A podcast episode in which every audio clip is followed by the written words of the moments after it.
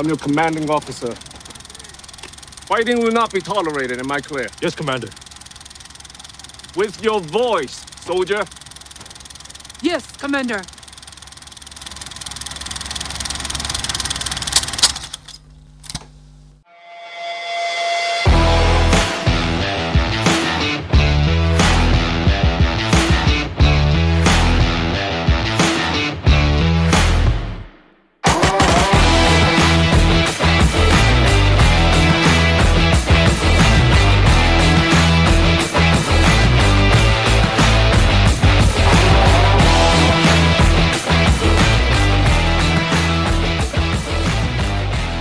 December, everybody. Hope you are having a great month already. Welcome back to a brand new episode of Not a Bomb Podcast. I am your host, Troy, and with me always is Brad. Brad, we're done with all the turkeys. November is is in the rearview mirror. We're one month away from a brand new year, and we're out of this crappy 2020. Uh, are you excited? I am excited, but we're doing the one thing I thought we wouldn't do is looking back on 2020 as a cinema year that's unlike any other year we've ever had, right? I mean, A- at least in our lifetime. yeah, yeah. Um, have you have you recovered from Solarbabies yet? Yeah, uh, I had to shake that one off. Um, man, what a what a way to just end an entire month talking about turkeys to kind of pick out the biggest, fattest turkey we could find and discuss that one. But I'm I'm excited about this month. You already hint, hinted at it. A lot of people are doing Christmas themed podcasts. Our good friend Alex, who hosts a show on our website, Friends with Cinefits, they already kicked it off this year with uh, Nightmare Before Christmas and Alex had our social media director Angel Sauer on to talk about that one. I'm about halfway through the episode; it's pretty good. But we decided to do something a little bit different, and we wanted to talk about some of the bombs that happened both theatrically and also bombs that maybe have gotten a little bit more life and restoration on some pretty cool Blu-rays. So that's our theme this month is closing out 2020 with talking about the bombs of 2020, right? Yep, absolutely. So this is episode 26, and I'm kicking it off. And my first pick was a theatrical bomb. Well, sort of. It was supposed to come out in theaters, and it did overseas. But we're going to get into this in a minute. It, it had a little bit of a unique distribution in the United States. And then you're going to pick a theatrical bomb. And then both of us have lined out, how would we say it? Like our favorite Blu-ray 4K, I don't know, release of a bomb for this year. So we're trying to pick something that came out straight on home media, but then also something that was in theaters. Yeah, uh, we got some some gems lined up for the 4K stuff. So Yeah, it's it's going to be fun. Um, so today we're going to talk about 2020's Mulan. Typically, we start the show, I don't know, with a question. Usually, if we have a guest on here, we're going through uh, some questions to kind of get to know them. You and I might be talking about what our favorite movie is, a particular genre. But I have an idea, Brad. Why not just dive right into this sucker? Because this has a lot of stuff going on with this film. yeah, if you'd have told me when we first started doing this podcast that Mulan would be the film that I would probably do the most research on and do like go back and rewatch the 98 cartoon and then the sequel, you know, I've I've invested probably way, way many more hours than I'd like to admit on Mulan because it's fascinating. It's like an interesting story, uh, just kind of like 2020 in itself. This is kind of the the most 2020 movie we could have because of the fact it was supposed to come out in March. And I don't know about you, but I believe like March 13th or 14th is when my employer said, go home and you're not coming back. Mulan's premiere was uh, March 9th. So it was right around that time where things started to really start hitting the fan. So the timeline with this just kind of lines up pretty well with with COVID 19 in general. So Yeah, it, we will have a lot of movies, I think, next year that will come out of this year that might be considered a bomb from a financial aspect. Because a lot of films that did hit the theaters, they were pushed back, or when theaters started opening up, they they had a small theatrical run, and they didn't make a lot of money. And obviously the news, the big news from last week was that Warner Brothers said, hey, their whole 2021 slate was going to uh, their streaming service for HBO. So we're we're by default creating a ton of bombs um, from a production standpoint in 2020. This one, wow, th- this one is so interesting. And, and Brad, both of us had seen this before we even picked it for this week's episode, right? You've watched it and I've watched it even before we went back and just watched it for the podcast. Yeah, so a little background. My son, his favorite Disney cartoon is the 98 Mulan. I have seen that a hundred times, like no joke. And so there was a time in September where he was actually at home because they had lo- they had closed all daycares. So you know the twenty nine ninety nine uh, fee to buy this for Disney Plus was like a godsend for us because it was like, hey, here's two hours where he will absolutely sit down and, and watch um, something for you know and leave us alone. Um, unbeknownst to us, he lasted about 25 minutes and lost interest pretty quick. Uh, so, um, but we've gone back um, after that, and he's he's seen it all the way through, but it didn't grab his attention like uh, Mulan did. And it's not because he's like we've raised this woke kid or anything like that. He likes the dragon and he likes the horse, so it's you know has nothing to do with uh, Mulan her- herself. So The comedy elements of the 98, right? yes, Okay. Well, let's talk about Mulan. So, right out of the gate, before you can talk about the films and everything that has come about from this character, I think it's important to understand what this character is. So, Mulan is a fictional folk heroine from northern and southern dynasties, era 4th and 6th century AD of Chinese history. I'm imagining a lot of listeners and a lot of people are very familiar with the story of Mulan through the 1998 Disney animated film. That was a huge hit. Obviously, it, well, let's backtrack. It was a huge hit in the United States, and we'll get to that here shortly. But it's all primarily based on this particular character that is huge in terms of Chinese literature and most of the films and the plays and everything that have to do with Mulan as a character stem from a poem called The Ballad of Mulan. Did you have a chance to, to read it or do any research on that? I, I look through it and stuff like that, um, just to kind of get familiar with it. Okay. Well, a, a couple of things from that poem are different than a lot of the iterations that you see in the in the Disney film. So, just for start, some of the similarities is that Mulan takes her father's place in the conscription for the army. So that's that carries through most of the literature, as well as um, the movies and the plays. She disguises herself as a man, so that is is happening in all the iterations of this story. Here's where it gets a little different. So in the Disney animated films, you know that part uh, in terms of taking her father's place in the military, disguising herself as a man, and then going through a battle and then everybody discovering that she's a female and then coming back, it doesn't happen that way within the ballad itself or the original poem. The way it plays out is that she has a prolonged and distinguished military career. In fact, uh, she had about two years in training and service, and then she was on a 10 year campaign fighting, uh, just fighting nomads. And what ends up happening is, after really about 12 years of service, she's honored by the emperor in the poem and declines a position in the high office. So she ends up retiring to her hometown and is reunited with her family. Once she goes back to her hometown, that's when she reveals her gender to her comrades. So for the last 12 years, nobody has known that she has been a female disguised as a man.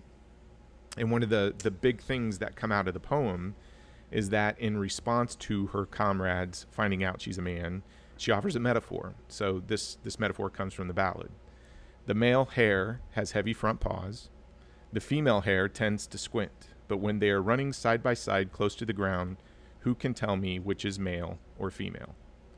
That's kind of important because when we talk about the film, that's going to come up in, in a visual representation. But the Ballad of Mulan is very, not very different, but it has more complexity than what the Disney animated film in 98 had portrayed, or even in the one that we're going to talk about today from 2020.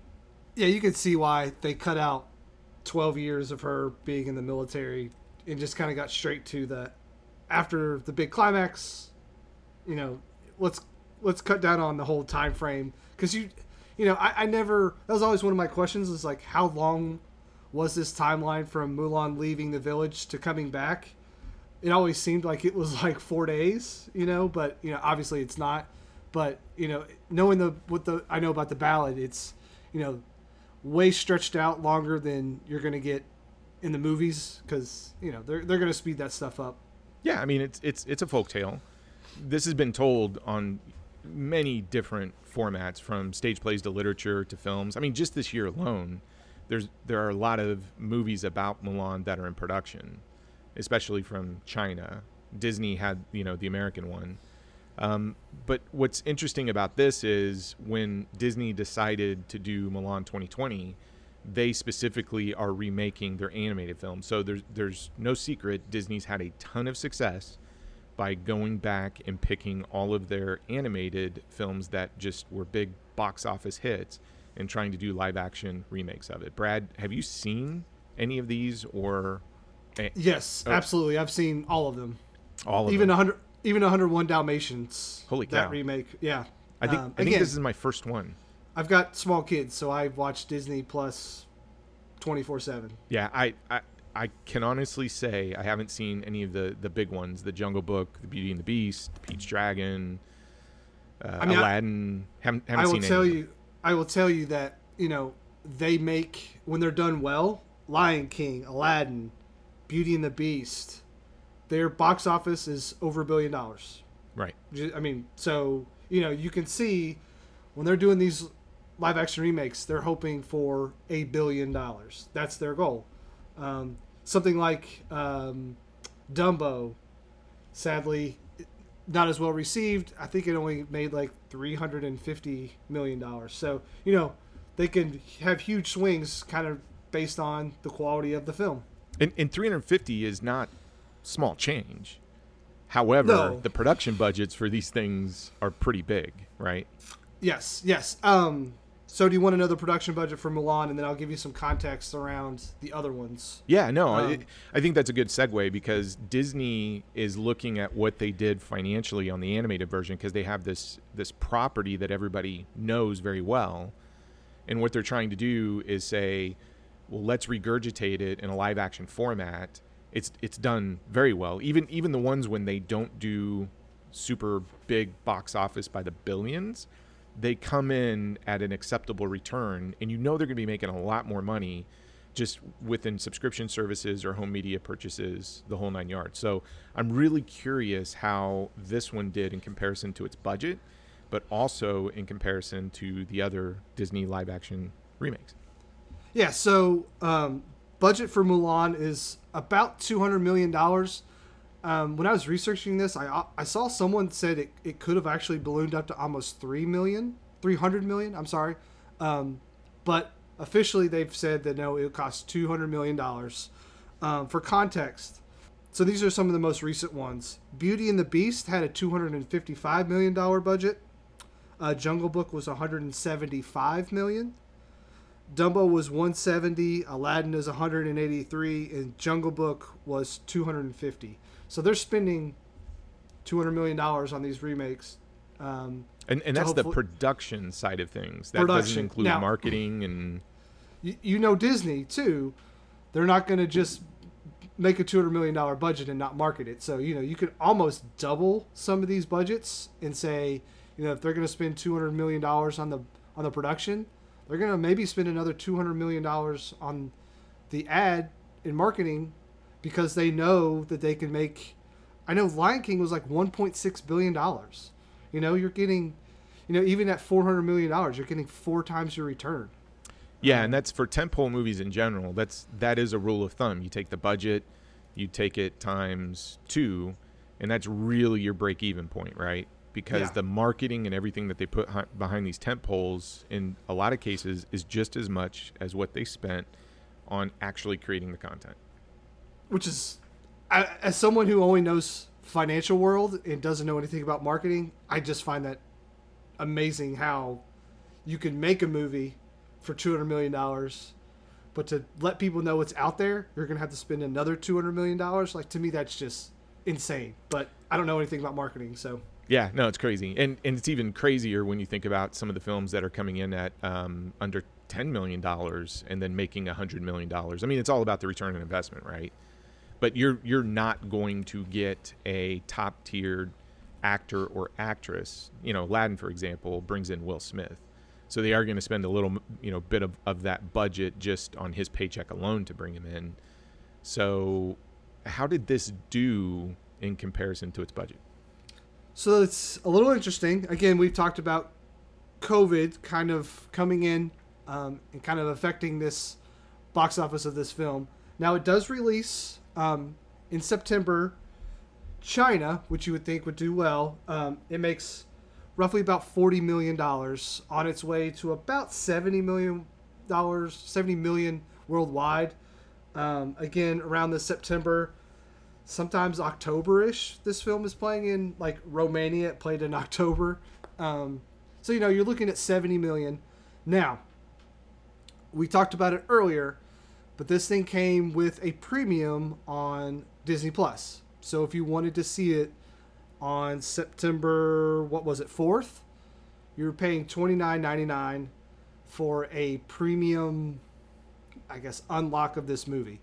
Now the subscriptions in September did go up, and Disney really hasn't said how much Mulan has made, but everyone thinks they kind of took a bath on this movie um, when it comes to just not having that theatrical run, because you know that's where you're making a lot of your money, and at thirty dollars a pop, you know I don't know how many people did it. Did you do it, Troy? Oh heck yeah, I did. It had, Donnie Yen in it. The minute I they had- said Donnie Yen and Jet Li were going to be in a film, and in order to see it, you had to pay thirty dollars on top of your subscription.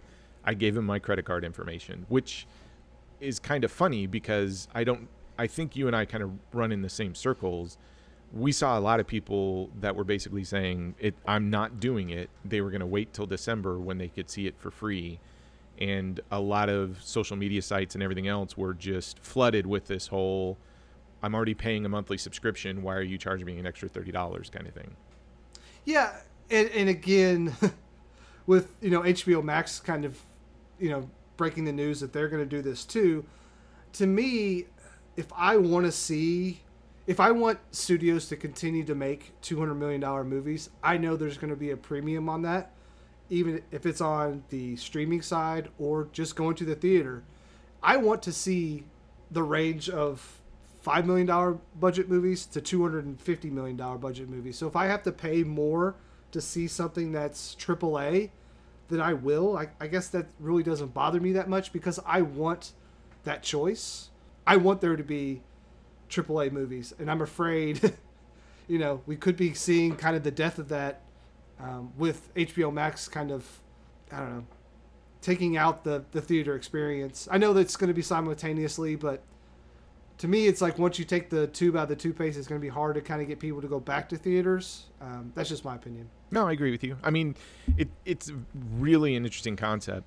Disney's not releasing the numbers. I think it's fair to say that if it made how much worldwide? I mean, $40 million in China is very low. And if it's clocking in about 70 million worldwide on a $200 million budget, that really meant that in the US, probably just from a break even perspective, it had to bring in over $300 million, 330 Yeah, that- million bucks. Yeah, that's what I was going to say. It needed 300, 330 million. Um, and it didn't get anywhere close to that. Um, but I think Disney might be looking at this as a long term thing and saying, okay, but we have this now as a part of our streaming service. It's a 250 you know million dollar movie that you know will get people to to at least subscribe to our service. And then you know how it is. Once you subscribe to something it's so painful to like cancel that you just kind of go with it Sure. and plus Di- disney plus is what six or seven ninety nine like it's almost immaterial to to the price. So you know I, you can look at this just long term and say hey you know maybe they're gonna take this loss now um, and you know kind of reap the benefits for the next five years. And again accounting wise you can write this off as a lot you know there's So we'll not get into writing things off on your taxes. this, this isn't But- the accounting podcast or how to, how to do your corporate taxes. But you know how it works. Like Oh yeah, absolutely. And, and Disney has come out and said, I mean, they released this on the streaming service. I think it was an interesting experiment. I mean, it's 2020 for goodness sakes. Theaters are closed down.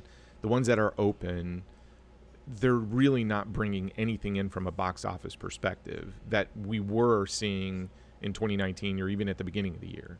And January is the slowest month, so even before COVID hit, I, I mean, the box office returns for this summer or even right now, as we're recording in November, are just pale in comparison. I, I find it extremely interesting, though, that Disney now comes out and says that in terms of content watched by their viewers, it's almost a five to one ratio from The Mandalorian to everything else that's on their channel. So I'm sure they saw a bump in subscription as a result of this for those who are interested in seeing it. But we all know that Disney Plus subscriptions are driven by The Mandalorian. I, I, as they, it, they as brag it should about be. Yes. As they should as it should be because that's literally the best show they have. It is not even close. Oh yeah, yeah, absolutely. And and I'm not sitting here bashing the Disney Plus content. I mean, I have. Hey, do it. you just want just want to talk about the Mandalorian for a little bit because I I will because oh my god oh my god Yeah, no, we, we could spend No, an entire episode on that. So, financially, it's a bomb, right? It meets that criteria. I'm Yeah. curious about the critical, re- the reception from the critics and the reception from the audience with all the scores. I mean, we have Metacritic and Rotten Tomatoes and IMDb scores. Where did this thing land when it came out? So critically, at seventy three percent, I I think that is pretty high for this movie That surprises me. Because it is such a departure from the ninety eight source material. Um, most of the live action remakes have stayed pretty close, um, and I even saw someone say most of them have actually even stayed in the genre. This actually like changes genre and goes from a G movie to a PG thirteen movie. So a we're we're moving out of like family comedy into like a straight action movie, and we're going to PG thirteen. So we're like completely changing kind of the trajectory of this film, um, which I find very interesting. And a, a part of me kind of applauds them for doing that because I've seen Mulan, the cartoon, and if you want to change it, I can still go back and see the '98 version.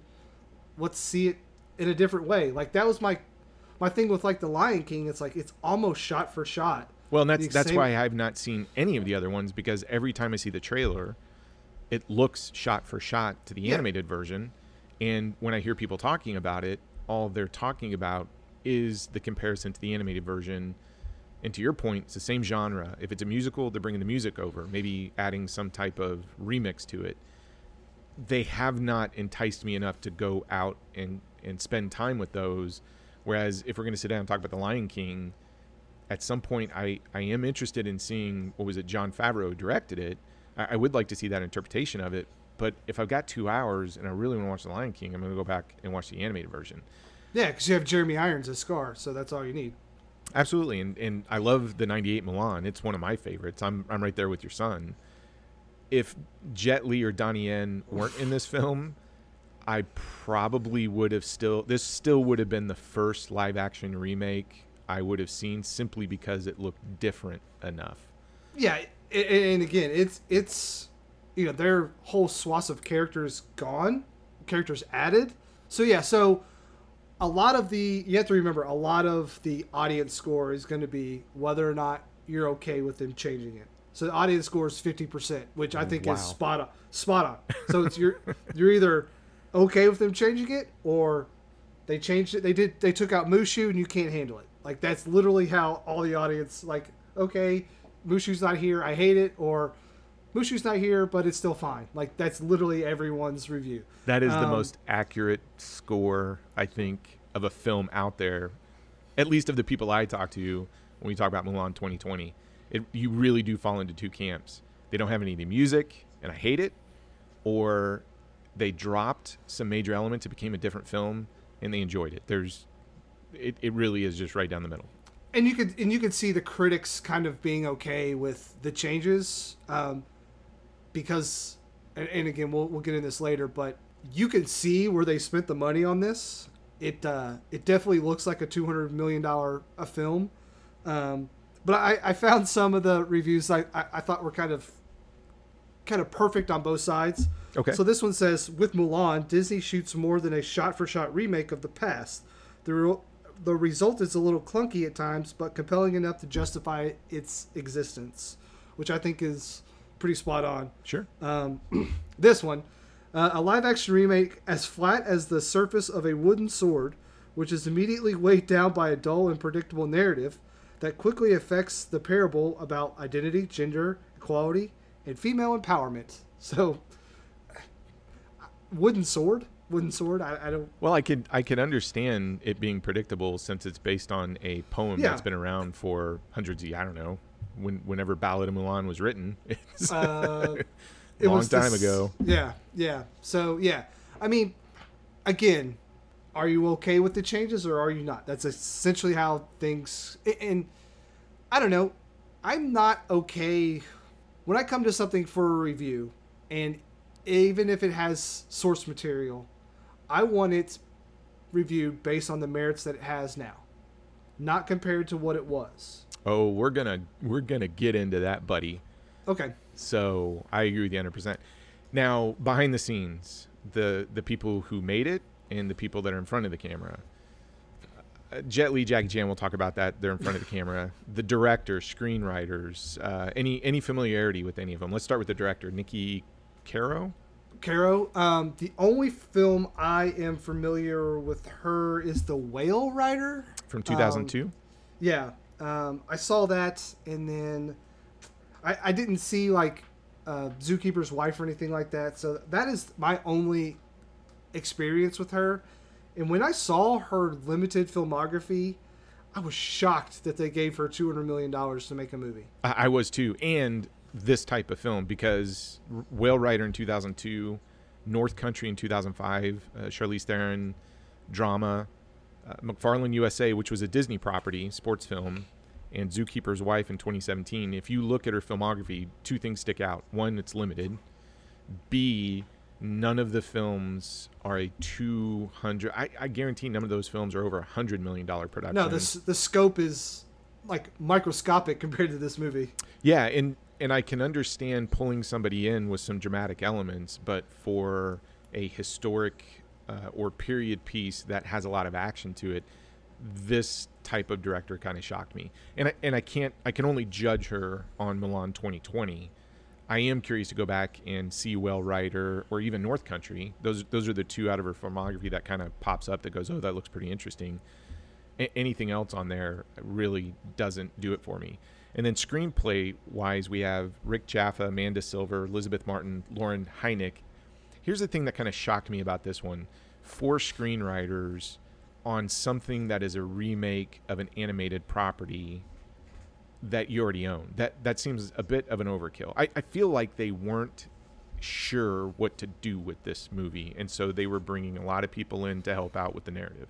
yeah anytime i anytime there's a movie that's not an original property and you see four anytime i see like two or more screenwriters uh it, it kind of you kind of start maybe waving the red flag a little bit because it's too many cooks and then you can already see like oh they don't know what they want to do with this and they're trying to throw as many ideas at the wall and just see what sticks Yeah, vision by committee, right? I mean, absolutely we're, we don't necessarily have an artistic vision, and we're trying to take property and adapt it. And it and it will become an interesting fact here in terms of how they came to the screenplay they use. But before we get into that story, you and I are action junkies, so we're- thinking you got Jackie Chan, you got Jet Li, you're going to have some amazing fight choreographer or some tactical technician behind the scenes that just dazzles everybody. I went to go look at this and I couldn't find a name that stuck out. There were three fight coordinators that were listed within the credit sequence Heidi Moneymaker, Nuo Sun, and Shane Yan. All of them have some type of experience within stunt, stunt work and have done fight choreography for a couple of films. Heidi Moneymaker, as an example, was on Furious 7, Captain America Civil War. She's Black Widow's stunt double, as a matter of fact, or, you know, yeah Scarlett Johansson. scarlett johansson yeah Uh, she worked in Wolf Warrior 2, which is a Wu Jing film. It was really huge in China. Uh, and she also had a film, uh, or worked on a film that came out this year, The Hunt. That was uh, early 2020. Nuo Sun did stunts on Expendables 2, Red 2, John Wick, Deadpool 2, and Shane Yan, Birds of Prey, John Wick 3, Skyscraper. So this team knows their action films, but none of them stand out as somebody that really.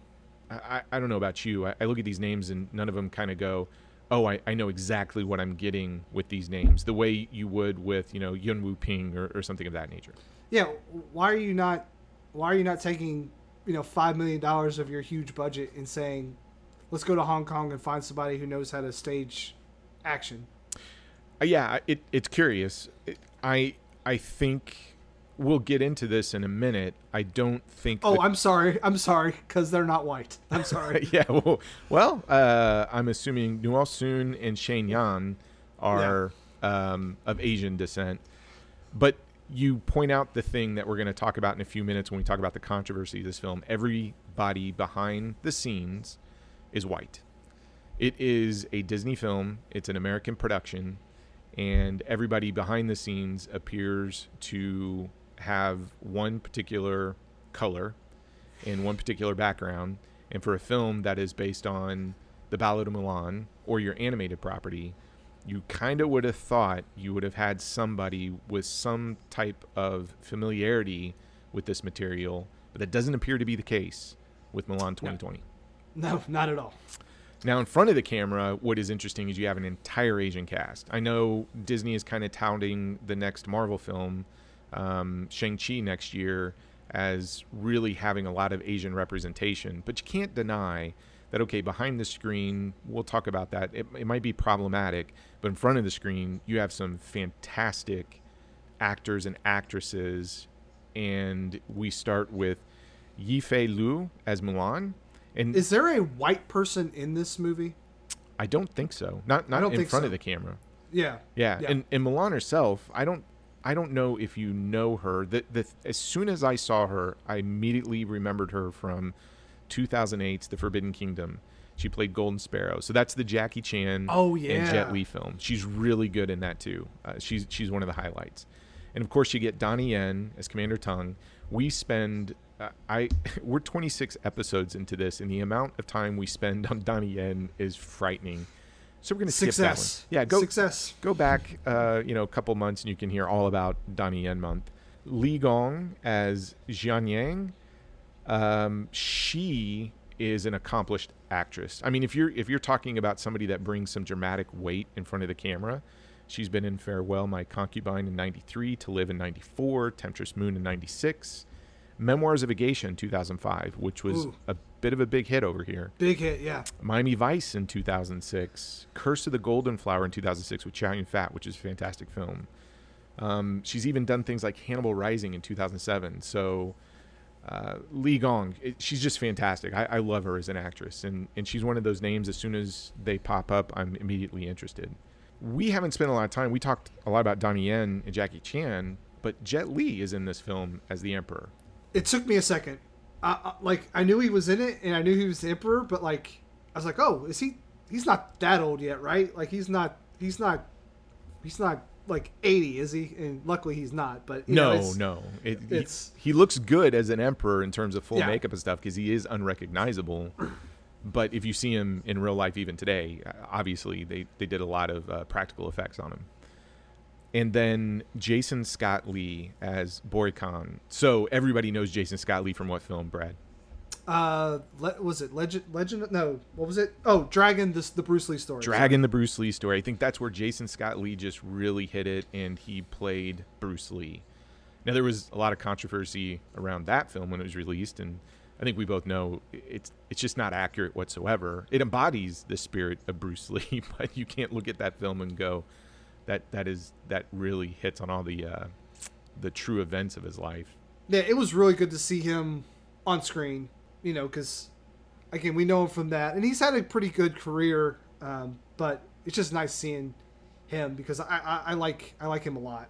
Yeah, and he's he's no stranger to action films. He, he's also done the he was in the Jungle Book in '94, which again was not a shot for shot remake of the animated Jungle Book, but it, it was more as a you know serious adventure film for Disney. Oh yeah, that's right. They've remade Jungle Book quite a bit. Yep, and Soldier in '98, which is a personal favorite of mine with Kurt Russell.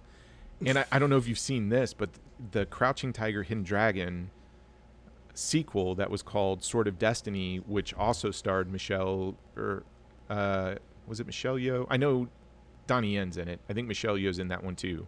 Yeah, I think so. and he's he's a villain in there, and he's he's really good. So that he's Yeah. he's worked with Donnie Yen before, and he's also been in this type of role before in terms of an action film. We got Tzi Ma as Zhao, which is Mulan's father. Uh, Yoson An as Honghui. Uh, he's kind of sort of love interest to Mulan that doesn't really go anywhere, thankfully. And th- the last person I want to bring up, and this was just a huge surprise to see on the screen. Anytime I see her on the screen, I'm excited. Uh, Pei-Pei Cheng. You know who Pei-Pei Cheng is? I don't. Okay, Pei-Pei Cheng, you might know her from Crouching Tiger, Hidden Dragon.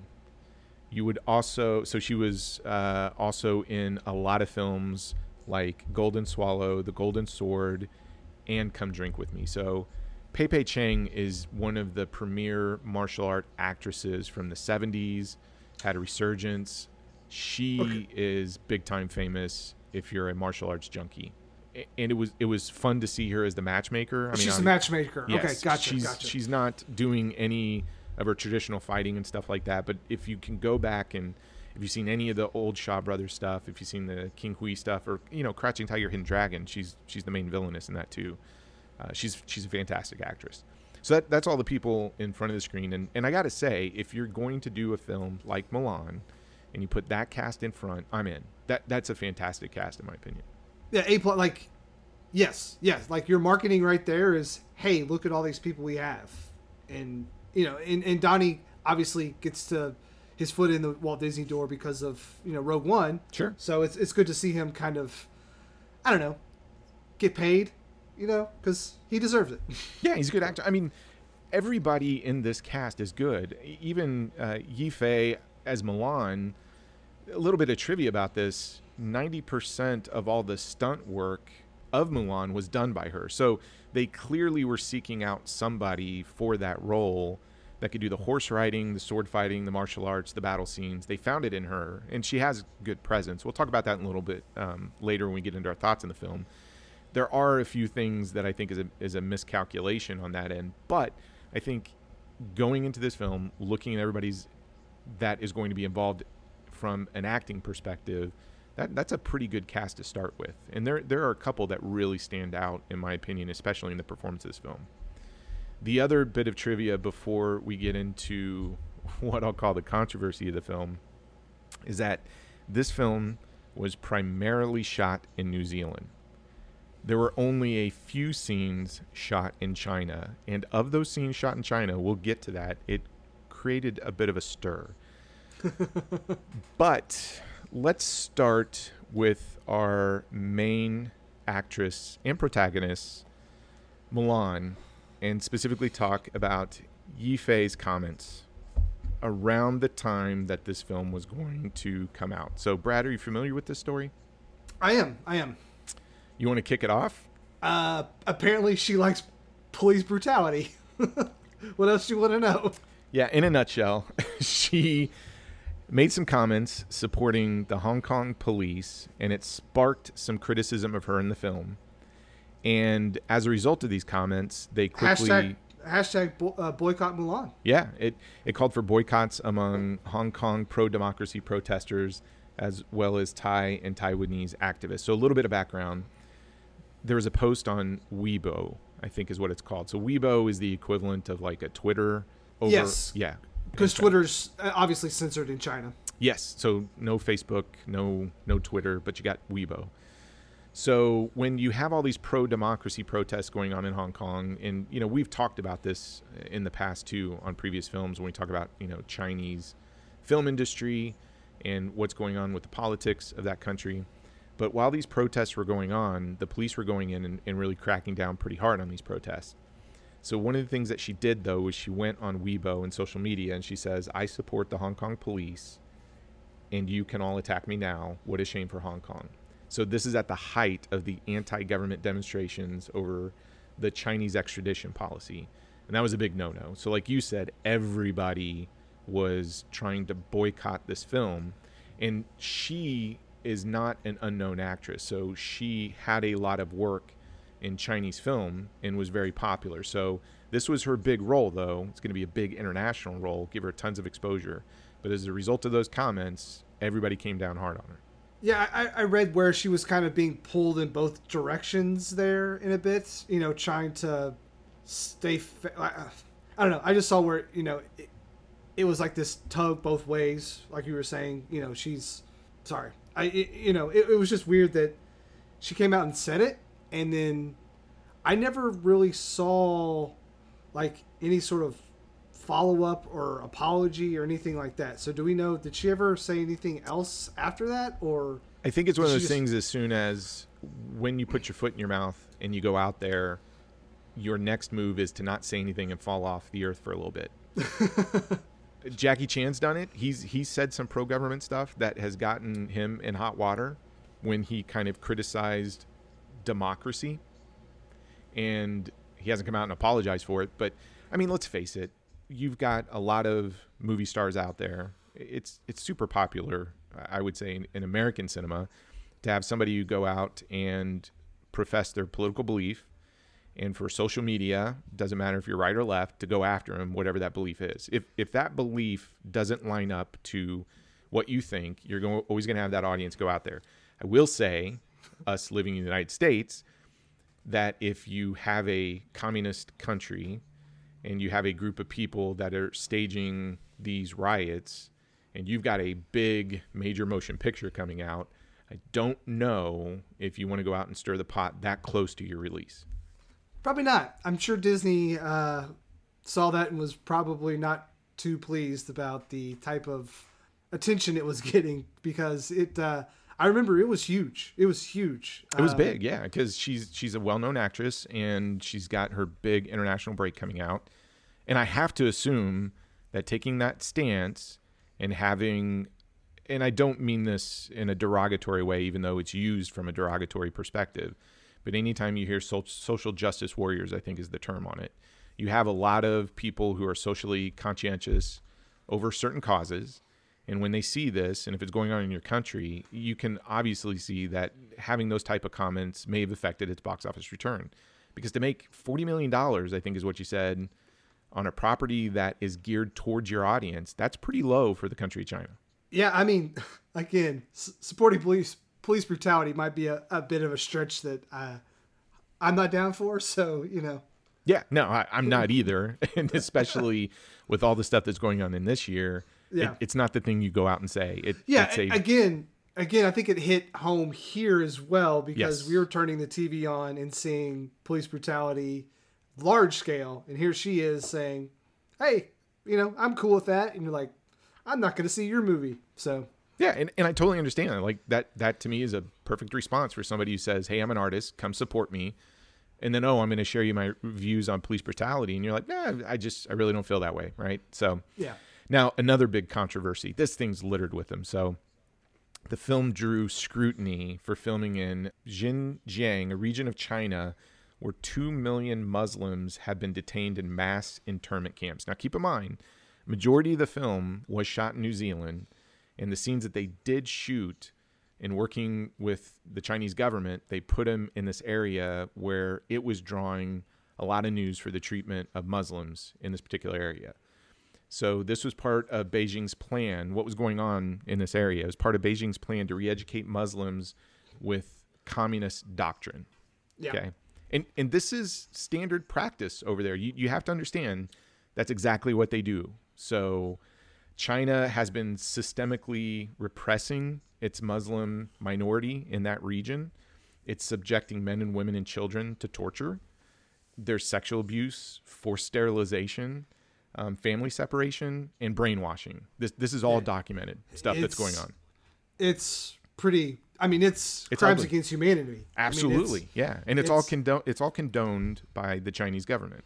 Yeah, you look up genocide, you it's it's Yes. this right here. Yep. Um, I I will I will say when I was looking into this, I did see, and I'm not obviously I'm not not coming out and saying, "Oh, it's okay because of this," but I did see where when you film in any sort of country in your credits, you're always supposed to thank that country. And I think that was another part of it is hey, not only did we film here, but here's a credit at the end of the movie where we kind of thanked you and said, "Hey, thank you for, you know, letting us come shoot here where you're, you know, potentially murdering millions of people." Um, but thanks. Um, and, and a lot of a lot of Republican senators came out and was like taking Disney to the task, like, you know, are you all getting money from this? And it's like, oh, all of a sudden they care about Muslims, but whatever.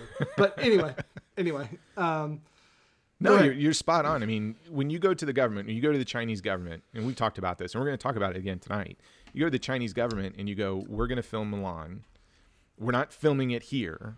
Like most of it's done in New Zealand, but we do need to get these shots done. The government's going to tell you where you can film based on what your request is. Yeah. So let's let's just assume Disney had good intent here. Disney did not go to the government and say, you know what, where are you committing genocide? Because that's going to make a great backdrop for our retelling of this animated film. That's not how it went down. You go to the government, and the government says you can film here. And to your point, within the credits, you're going to thank the government that allowed you permission. But that's where they got in trouble a little bit because the film credits specifically praise the police security in Turpan, a city with the larger Muslim population where all this stuff is going on. Yes, yes. And what didn't help is all of this stuff is going on. So they, they film part of this here w- within um, this city where really genocide's going on. And a lot of people start picking up on the depiction of the villains within the Disney film. So keep in mind, one of the things that they did this time around for 2020 is they changed the villains. They made it more historically accurate. So the villains are the Rourans, um, which are proto Mongols. They're tribal confederations, nomads. And that is the group that would have been invading at that time period. So yeah. they did try and make some historical correction for this particular movie. However, this this is where again you just you couldn't I don't you, I don't you can't plan this stuff out but the villain in the new Disney film leads a group of assassins, and they're trained by Gong Li's character, the witch. And these group of assassins really do are they're dressed in black. They they are supposed to look like ninjas, but they look like they have some Muslim attire to them as well. And so you saw a lot of articles coming out by saying, well, not only did Disney, and again, I think these articles are a little bit of unfair, you know, they're saying Disney went out and filmed in a location where they're treating the Muslims this way, and then they come back and thank them within their credits. And oh, by the way, look at these assassins, these special trained assassins, um, because you had, in, this, I'll give you an example. Darren Byler, anthropologist at the University of Colorado uh, Boulder, says the characters are dark skinned, wear turbans, and are dressed clearly like ISIS terrorists. Hence, the film is also propping up Islamophobia they're basically saying that this film and its villains and its depiction of the villains is supposed to make everybody afraid of, of the Muslim community. Yeah, I noticed that before I even heard that. Like in and so if my dumb brain can pick up on that, um, just watching it in my living room, um, someone smarter than me and who is kind of in the weeds on that can pick it out. I, I think it's obviously there, and it's not just something people because you know a lot of times people are looking for controversy. This stuff is like out in front. Yes. Um, they're not hiding it. Um, again, some of the stuff's in the credits. Um, there's, you know, four, you know, Chinese state propaganda parties um, listed in the credits too. So they're not hiding any of this stuff. And, and again, I couldn't tell you if the Chinese government came back and said, oh, by the way, your villains, they have to have some type of Muslim attire in order for you to, you know, distribute this film Again, I don't think it went down that way, but I do think it's a lot of people working behind the scenes. When when you don't pay attention to historical accuracies or pay attention to what's going on, this kind of stuff is going to happen, right? And again, some of it is in your control, some of it's out of your control. I would say the costume design and those things that might have been in your control. And uh, y- hey, you, that one's on you, man. That that you can't blame the government on this one. Maybe. Maybe. I don't know. Again, China could be out there and go, look, all villains have to be Muslims. I don't think that happened, but and and Brad, just when you think that okay, you couldn't have enough controversy, no man, we're we're just we're at the halfway mark here. So you got your main actress going out there and saying she supported, you know, the police at a time when the police were beating up the citizens. You've got Disney filming in an area where Muslim genocide is is really occurring. When you read about Mulan in 2020, there's a term that pops up a lot, and it's called cultural appropriation. Brad, can you define cultural appropriation? Oh no, no, no, no. Um, no. Okay, so I I went on the internet. Internet's my friend.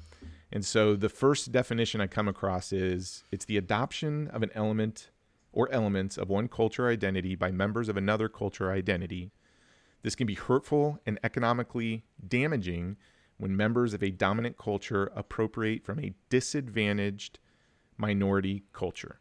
Another definition I found was cultural appropriation involves a dominant culture group, in this case, white Anglo Saxon Americans, taking cultures of minorities, usually without minorities' consent, and exploiting it for financial gain, specifically for the dominant group, oftentimes excluding the minorities they've taken it from.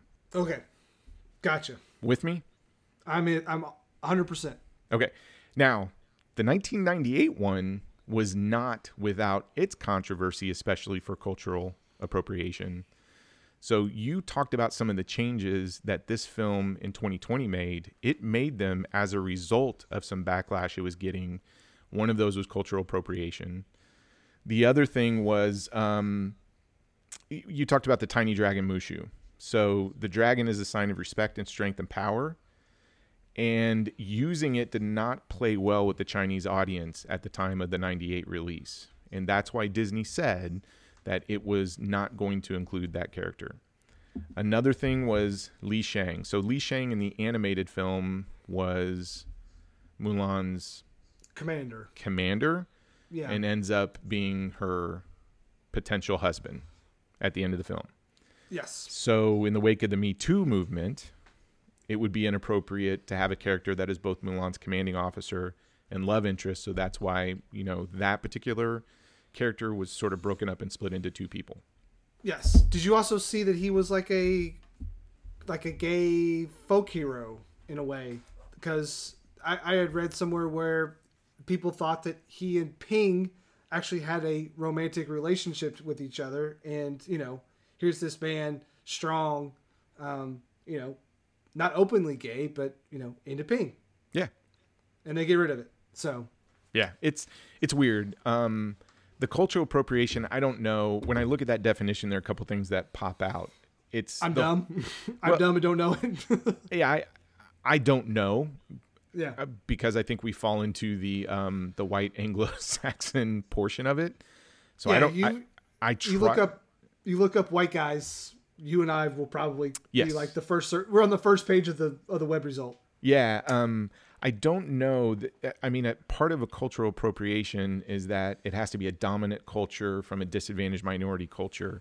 It, if if you're using China and you're building a movie from the ground up for Chinese audiences, and you're working with the Chinese government, is that cultural appropriation?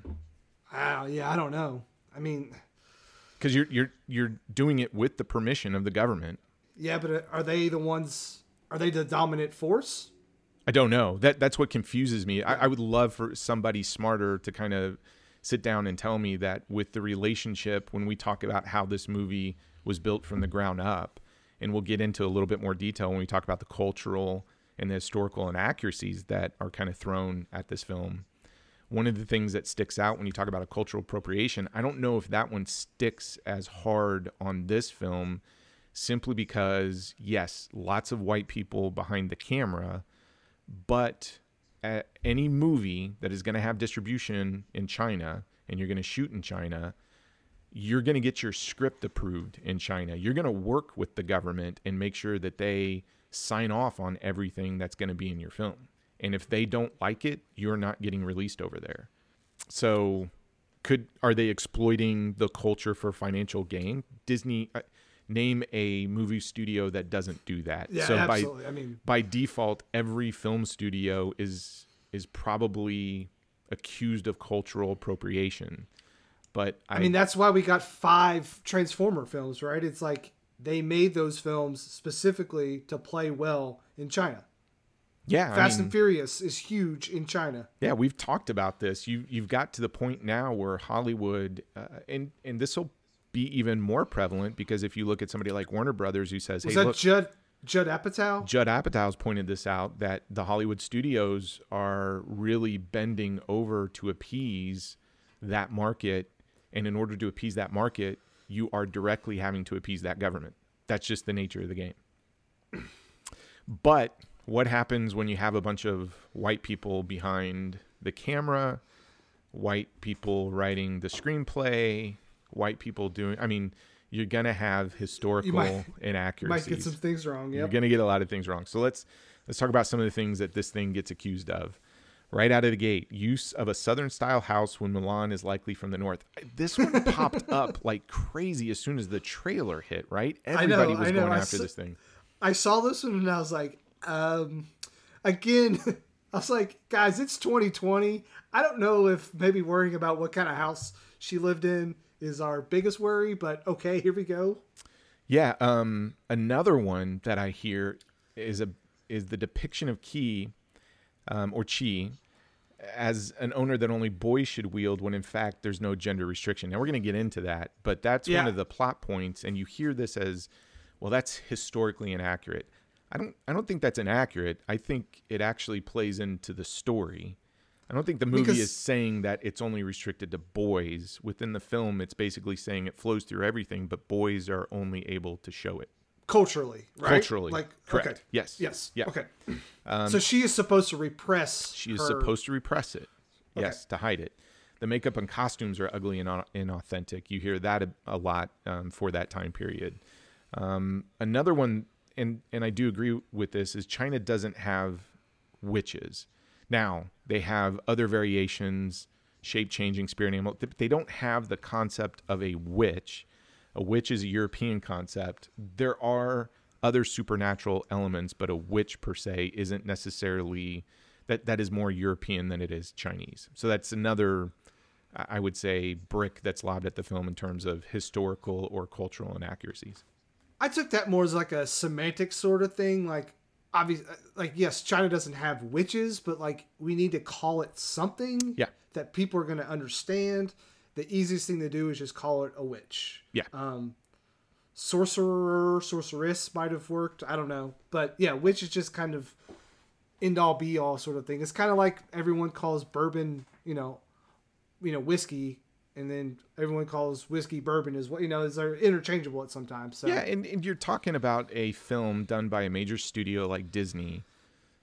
They're going to use language or they're, or they're going to use lexicon that is probably more universal and it- eh, good, bad, indifferent. I don't know what you call it, but I, I don't know. At, at that point, I think we're nitpicking, but it's out there. It, it comes up quite a bit. yeah, bit.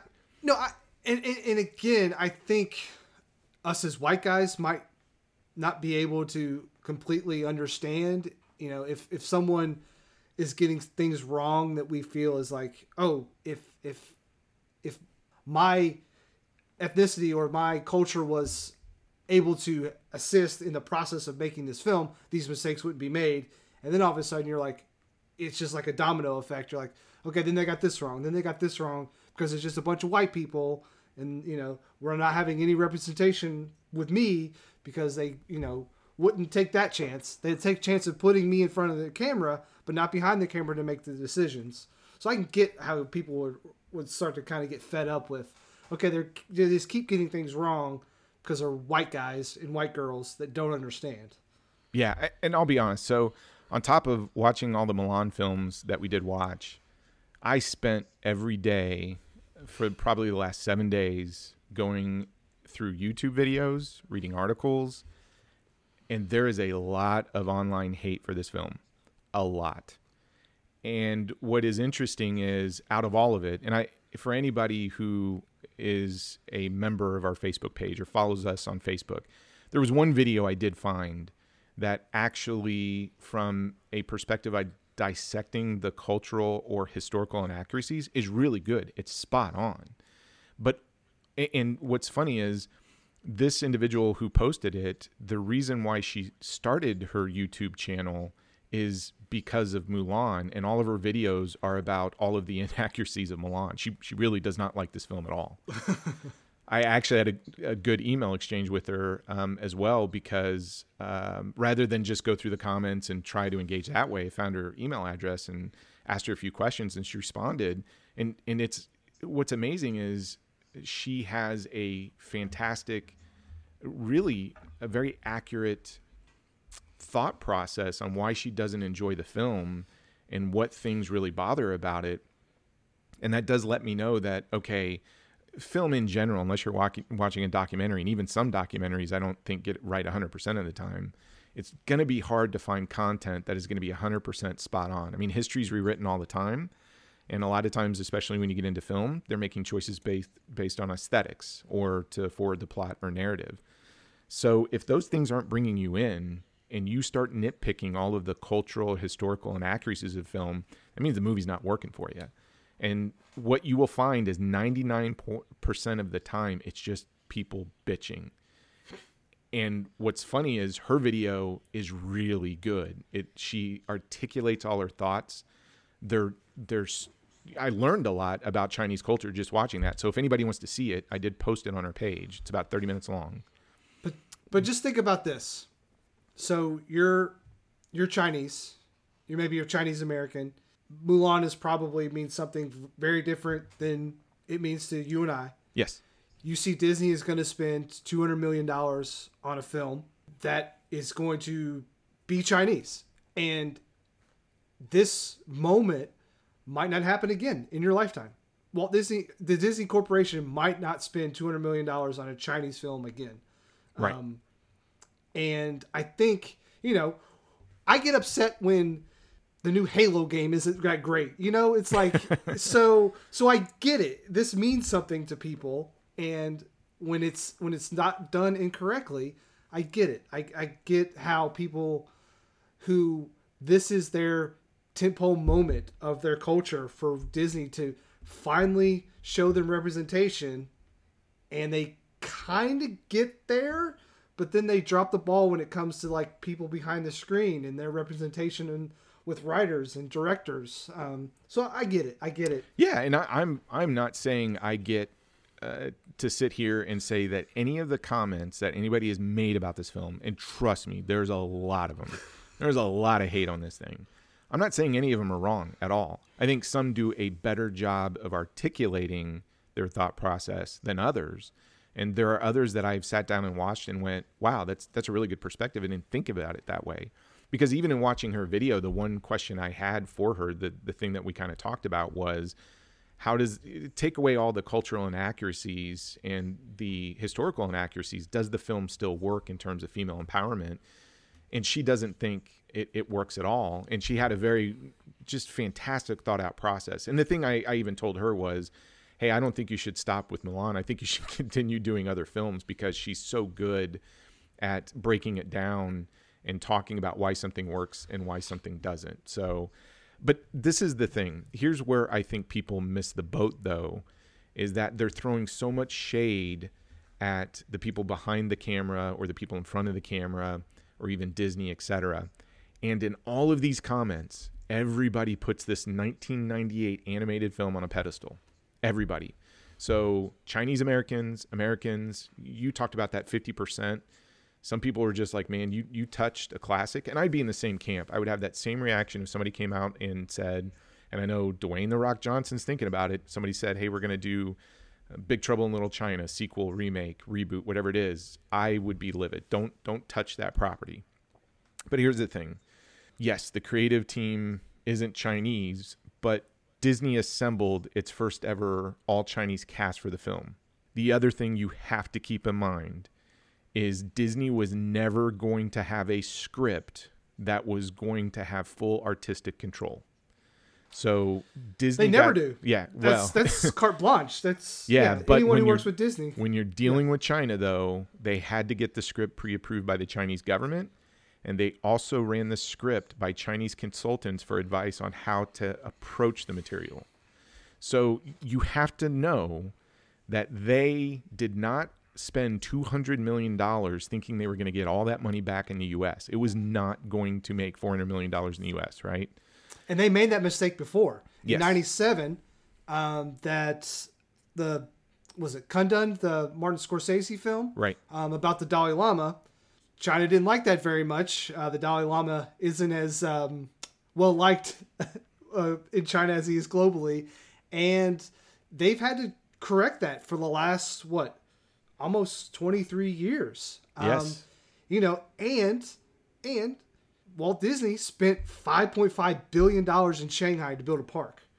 So they are going to be in bed with China as much as they can be. Yeah. Um, so as much as much as you and again, I'm not letting the filmmakers off the hook for these inaccuracies at all, but I am saying that they're not solely to blame because you have the Chinese government, the Chinese consultants that they put with this film, and even some of the controversies. So take that location shooting. That's the Chinese government saying you can shoot here, right? So a lot of this stuff, some of it, like I said, can be controlled, some of it cannot. The other thing to keep in mind, you know, is everybody is criticizing the 22 version of Mulan be, as and it's not true crit- so the problem I have is when you're criticizing the material based on its own merit, great. I think that's a very valid opinion. If you're criticizing it because it just doesn't live up to your expectations of the 1998, okay, e- even I do that all the time with previous material that I love, but you got to take a step back from it, right? Yeah, because no one's going to come and steal your Blu-ray copy of Mulan from 1998 if you like this movie or you don't like Mulan 2020. Like you're still going to have it. Like I don't I don't understand that sometimes. Yeah, but here's the thing that bugs me. So here's where I will call out all of these YouTubers and uh, you know bloggers and everything else because they make two mistakes when they talk about the 1998 film. The first mistake is they say, "Well, 1998 got it right because it didn't make the mistake of the 2020 Mulan by having all white people behind the camera." Let's go back and look at who created the 1998 animated Mulan. It was directed by Barry Cook and Tony Bancroft. I don't think they're Asian. No. The screenplay was Philip LaZebnik, Chris Sanders, Eugenia Bostwick Singer, Raymond Singer, and Rita Hsiao. Now, you've got one Asian name in there. So you're Yep. like, oh, there you go. There's your cultural authenticity, correct? Not necessarily. American born daughter of Chinese parents. Rita's other scripts include My Little Pony the movie and Toy Story 2. So she is not out there scripting historical accurate dramas. She's scripting other animated films for Disney. The other thing keep in mind is the 1998 version.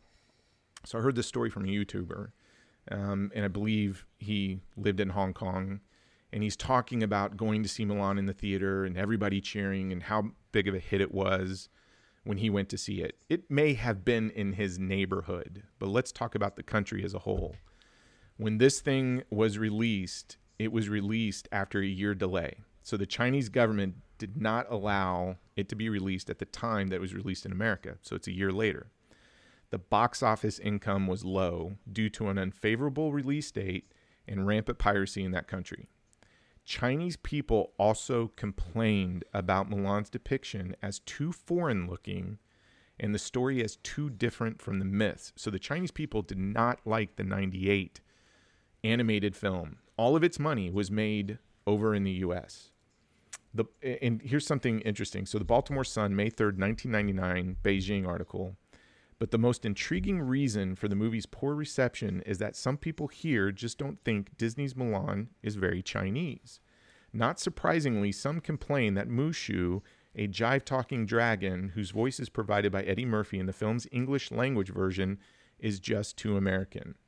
Hunan province, after three weeks, the film only made $30,000. And only 200,000 of the city's $14 million population in Shanghai, or 14 million population in Shanghai went to see the film. So the critics and everybody in China, when the 98 version came out, were, were basically saying the same thing they're saying about this 2020 version. It's culturally inaccurate, it's too American, and they don't like it. So people today if you if you're reading articles, bloggers, YouTubers, if you're if you're now saying that in 98 that film was held in such high regard by the Chinese population, you're full of shit.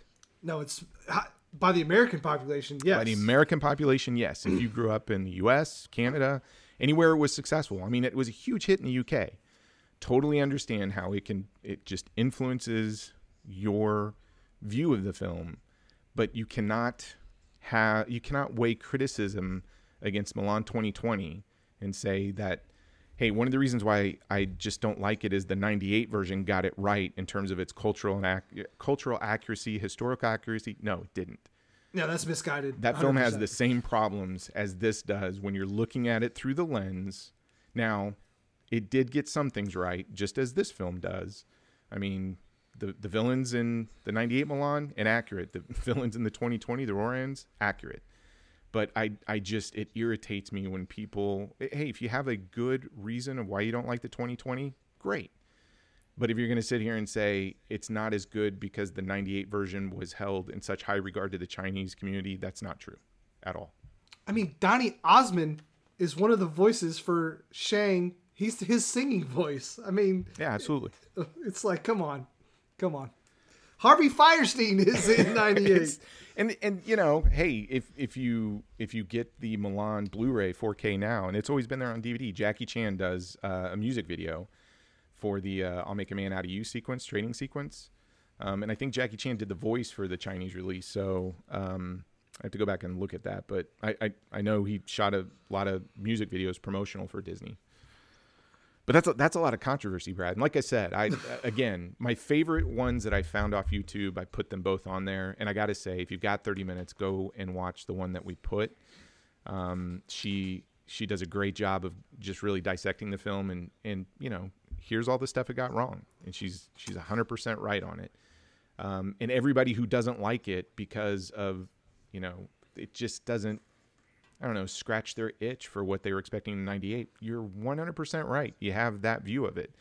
But please, if, if you're going to talk about cultural appropriation and you're going to do some kind of comparison analysis between the 98 and the 2020, you, you need to sit back and do some research before you're throwing that stuff around.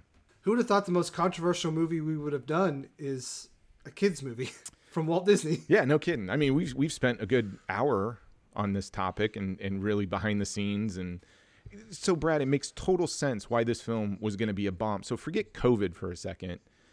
I don't think this film was going to be a hit or make its money back at all. Yeah, it, it's kind of hard to see that path to four hundred million dollars um, based on just everything we've talked about in the last hour. Americans are not going to like it because it's too different.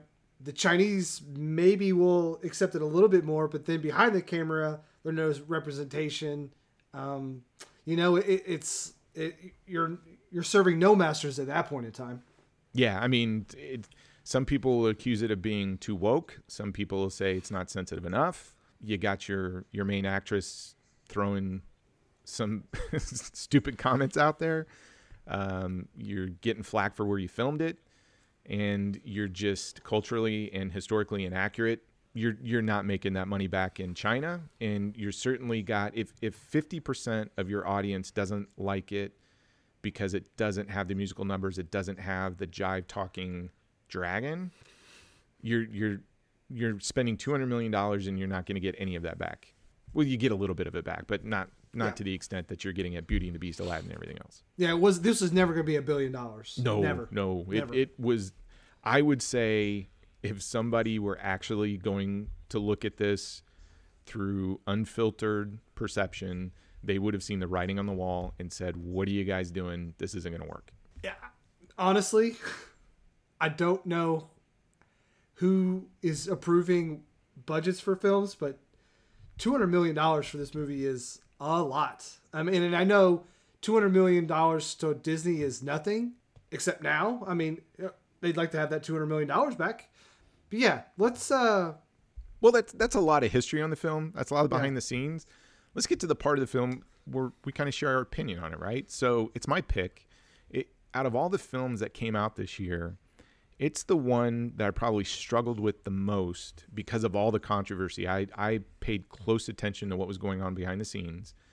but it was also the one that the minute that they announced it was going to a streaming service, and not only you know were you going to have to pay twenty nine ninety nine, but you weren't going to see it in theaters. I put the money down and I was ready to go.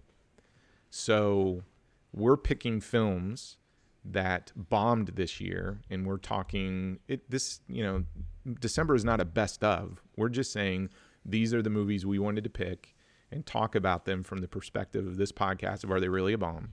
So Brad, I'm gonna kick it over to you. Like, what are your initial thoughts on this movie?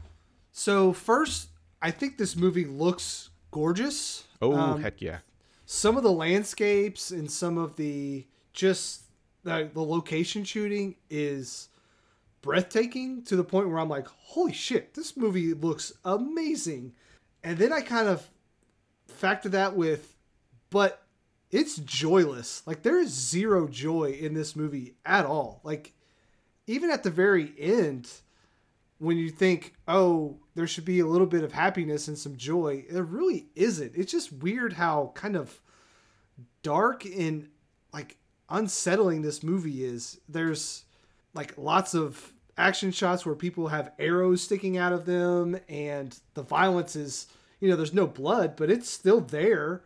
But I was just taken aback by how unfun this movie is in a way. Um, just like like there's no joy um, and then the action i think is is where you would want this movie to shine and i think there's some pretty good set pieces but overall i wasn't blown away by really much of the action. I don't know i'm conflicted on this one because i, I think it looks great um, i think the main character is not a good actress in this movie um, i don't i can't say whether or not she is overall but I really wasn't that impressed with her acting. Now, her action stuff I, I thought was good. Um, it's nice to see Disney kind of do some wire foo stuff as well. Um, so it's like hitting all these little buttons that I like, where it's trying to pull me in and I'm trying to really like it, but at the end of the day, it's just it's I don't know. It's just not a fun movie. I think. Yeah, that's.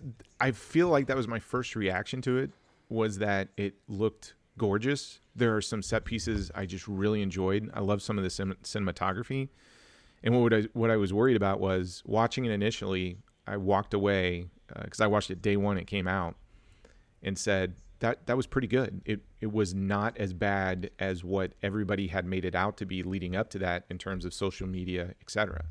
And what I was worried about was okay, I'm gonna go watch it again, and I've just spent a week with all of these views and opinions on how terrible this film is. So I had 100% anticipated walking into this and going, I'm really not going to enjoy it. And when I sat down to watch it, I was surprised how much more I liked it. And it was, it's a film. So you make a really good point. We both watched the 98 animated one uh, this week as well. And you're watching this colorful musical, lots of comedy, has a very poignant message in there, but it's a lot of fun. You come to this one and they chose drama and action over the musical numbers and everything else. Which So- I'm okay with. I'm okay with them not having music and all that stuff. Yeah, it's and I'm I'm okay with that too. It all depends on like what you're going to bring to the table. And I think here here's the thing. It starts with the narration. And I'm going to read it real quick. And I never paid attention to it until maybe reading and listening to all these people talk about how dumb it is and how the message is really not female empowerment and they go backwards and all this other stuff. But in the opening narration, it says, There have been many tales of the great warrior Mulan, but ancestors, this one is mine. Here she is, a young shoot, all green, unaware of the blade. If you had such a daughter, her chi, the boundless energy of life itself, speaking through her every motion, could you tell her that only a son could wield chi, that a daughter would risk shame, dishonor, exile? Ancestors, I could not. That tone sets up, and, and that that narrative sets up exactly what you're getting into for the next two hours. And when you pay attention to it, and if you can buy into that monologue right out of the gate, then I think you can enjoy the film and you can pick up on what it's saying But you have to do a couple of things. You have to put the luggage you're carrying with that 98 film at the door. And for a lot of people, I know that's hard to do.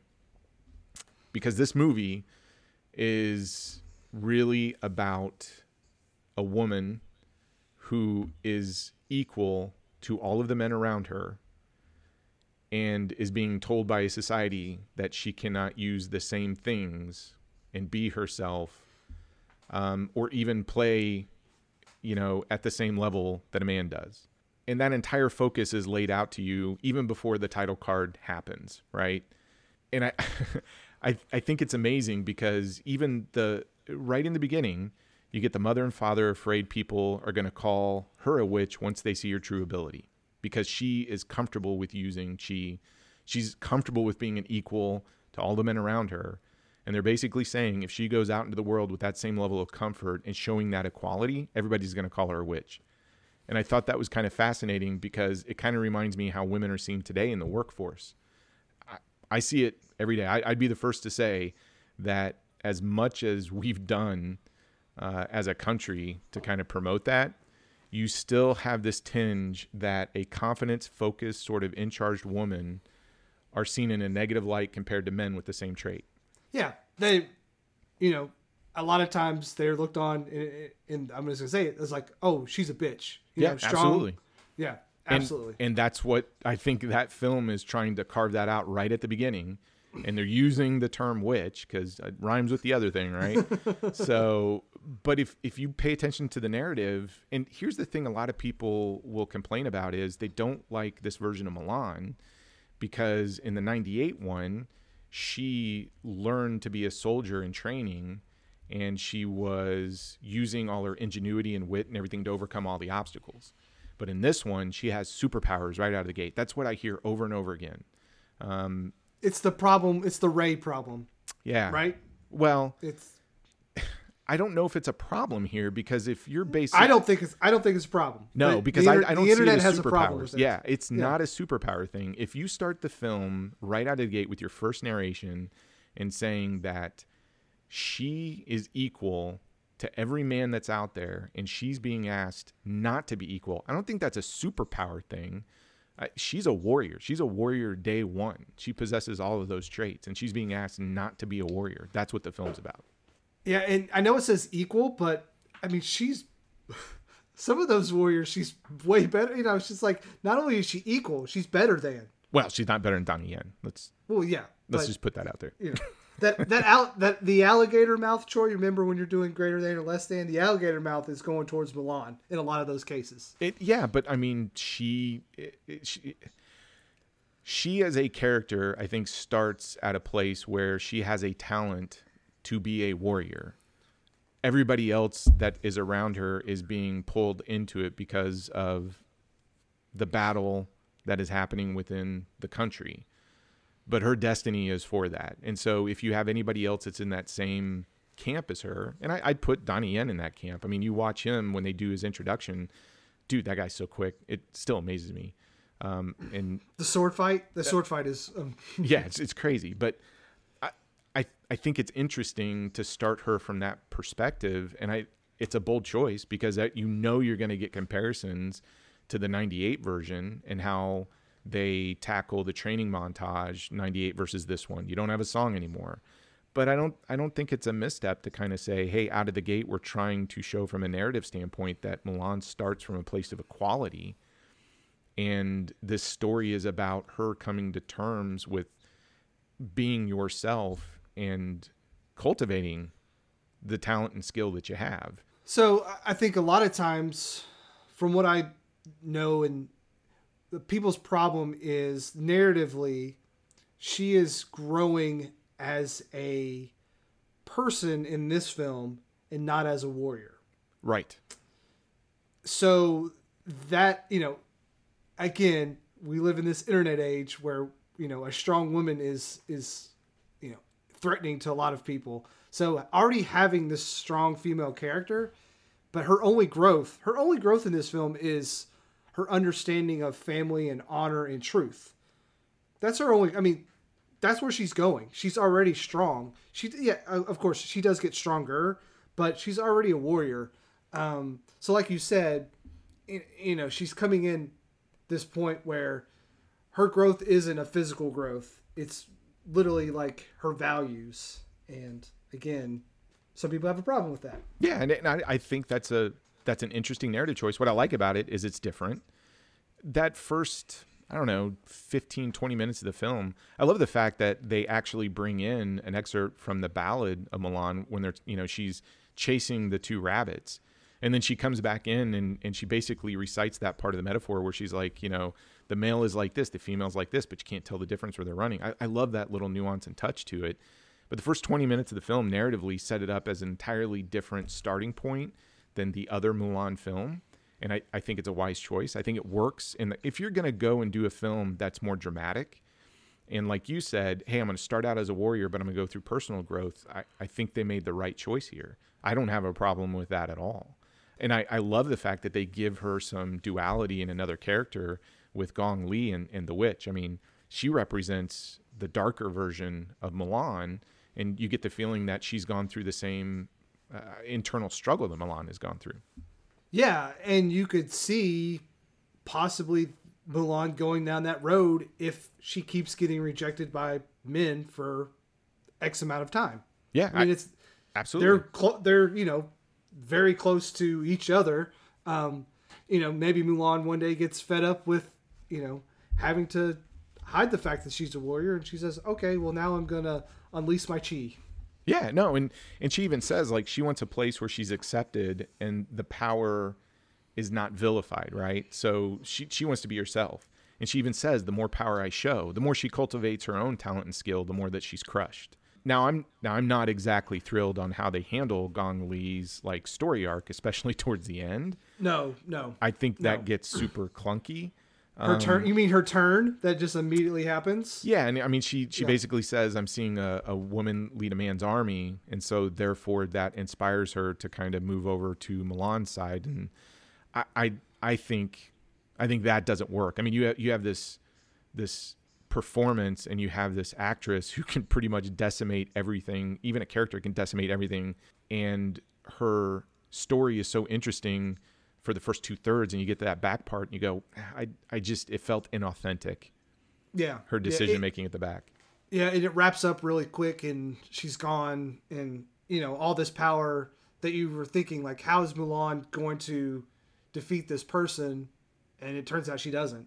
You know, Yeah, they kind of sac- team up a little bit. Yeah, but it happened like the switch happens in screenplay, like screen time, like five minutes. It's literally if that, I mean, yeah, yeah, that might be nice. Um, so yeah, you're right. It's it's clunky and it's unfortunate because I think there are some really nice narrative threads here, but I think a lot of them get to their end through clunky ways because I think we're always kind of running up against this two hour time limit and we're kind of rushing Yeah. quite a bit, and then we kind of meander a bit and then we rush like it, I don't know. It's got a weird pace. It, it is. It's it's a great addition. I I love the character. I just wish that they had. Um, I don't know if it's spent more time, but I really feel that that's where the script doesn't work. Is at the back half, uh, not the back half, but probably the back third of um, Gong Li's character. Now, where I think the script works, I again, if you're if you're doing comparisons to the '98 version, what you hear a lot of times is there's no point where you see uh, Mulan's internal struggle, and you don't see you know the relationship, but that the strained relationship between her and her father. I, I want to talk about that for a second. What did you think about um, Tzi Ma's performance as as Mulan's father? Um, it was fine. Uh, I, there was a part of me that kind of thought that he wanted to say that he was proud of her before she left, but like culturally he couldn't. Like he couldn't be a supportive father because she wasn't fitting into that womanly role, and she wasn't gonna, you know, matchmaker couldn't find her a match and all this stuff. But I think, from what I could tell, like he wanted her to be that way, but he wasn't allowed. Yeah, And no, I I, his spot on. struggle, yeah, And and I he had that struggle. I think his performance portrays that. I would, what caught me off guard was his eyes tell you everything. There are some actors that can emote very well and subtly, and it comes through the eyes or the glances. And I think he does such a good job. I mean, you you feel the struggle that he has over his daughter. Um, he's got pride. You see the pride in her ability and everything that she does, but you also see the sadness that he knows that she can't live in the world um, being her true self. And I, I think his performance is spot on. Yep, you lose that song that Mulan sings and really just lays it out for the for the whole audience. It says, "Oh, look at me! I'm I've got this struggle. I can't do this, that, and the other." And so you're left with relying on the father's performance and Mulan's performance. I think, you know, uh, Tzi Ma does such. Uh, he's probably him and Gong Li are my favorite things about this, even more so than Donnie Yen. And and he stands out in every scene that he's on. It the problem is he doesn't have somebody to match him on that in in Mulan's performance. Yeah, She's just okay. yeah. She's great on And the action stuff. She's not good on the emotional core stuff. And the sister, I know what they were going for with the sister character. They could have completely dropped that whole thread. Oh, I yeah. think it's pointless. Um, I know her sister is kind of like your stereotypical daughter, and Mulan is not. But we didn't need that. We already know that Mulan is different. We don't need something to kind of mirror up her against. Like we, we already know she's different. We don't need that character. Oh, I agree, Um, 100%. Yeah. Yeah.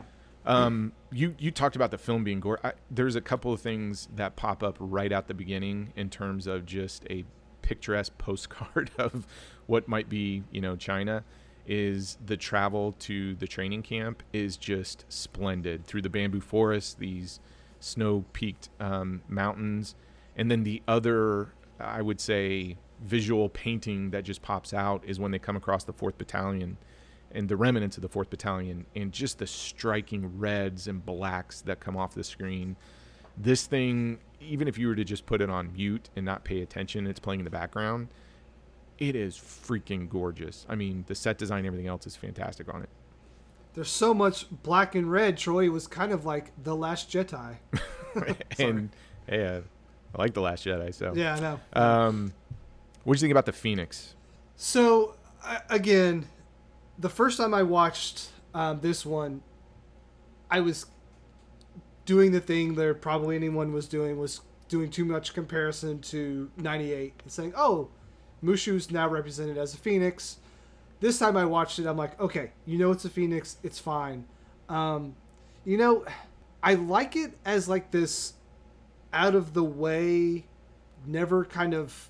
So Mushu was was a catalyst for a lot of problems in Right. '98, and that to me was an issue because Mulan is not getting in trouble, Mushu is getting in trouble. Um, here, you know, Mulan is like kind of she controls her own destiny. The Phoenix is just along the way with her, pointing her in the right direction or, and giving her guidance.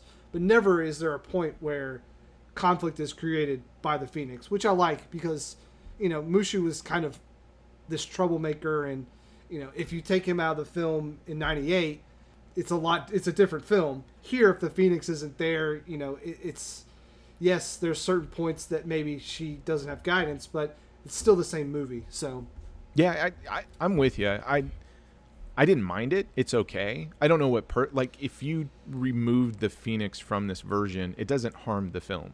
It has some interesting visual imagery that it plays in the background, and I think it looks okay. It's it serves a symbol of her, but it doesn't necessarily, to your point, drive the plot one way or another, and it doesn't hurt nor detract from it. It it's just pretty to look at. I think.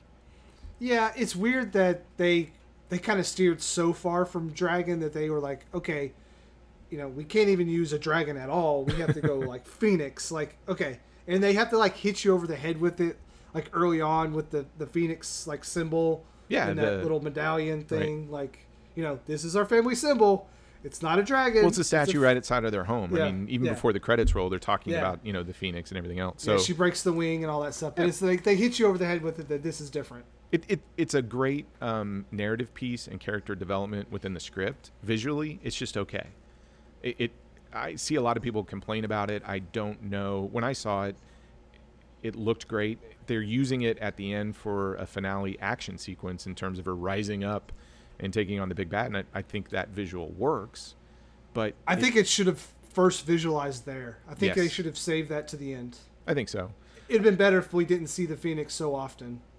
I was surprised on how they did take the music from the animated film and take melodies and pieces of it and put it within the orchestral soundtrack or blend it in there. I, I really thought that was a nice touch. Yeah, It didn't- Yeah, I think the I think the music's actually really good. Like It's really good. orchestrally, I think it's great. It sounds great. Again, I don't know if Mulan during a training montage or Shang is just gonna bust out into song. So it like it keeps you grounded in a reality that people are just busting out into songs. That's my whole problem with musicals anyway. Is like, okay, we're gonna have this dialogue and then now we're gonna sing. It's like, no, that's not how it happens. It's Yeah. not how the real world works. No, So, it was, yeah. it was especially in the second time watching it. I kind of found myself thinking I kind of want to get the soundtrack. I did like the orchestral portion of this film, and it has, like I said, it has the melodies of the original film kind of blended in, and it and it just works. It's it's a really good soundtrack. We are action junkies, so I want to spend some time talking about the action choreography. So we talked we talked about the the, the fight coordinate, coordinators that were attached to this. None of them are super well known. Obviously, you've got one that has worked on a lot of Marvel movies, stunt doubles for, you know, Marvel characters. First of all, let's let's just get it out there. Donnie Yen, I, I've already said this. He's so fast. I mean, even when he gets out there and he does like his sword play or is doing any type of martial arts, that stuff's not sped up. And for his age, my God, that guy is so quick. And he plays Regal very well. I, I, we haven't really talked about his character. I think he's fine. He, he's not a standout the way I think the other two are. But man, he's fast. I just every time I see him in that, he's fast. And it's probably a good thing he doesn't get a ton of action in this film, or Jet Li doesn't get a ton of action in film because he's gonna.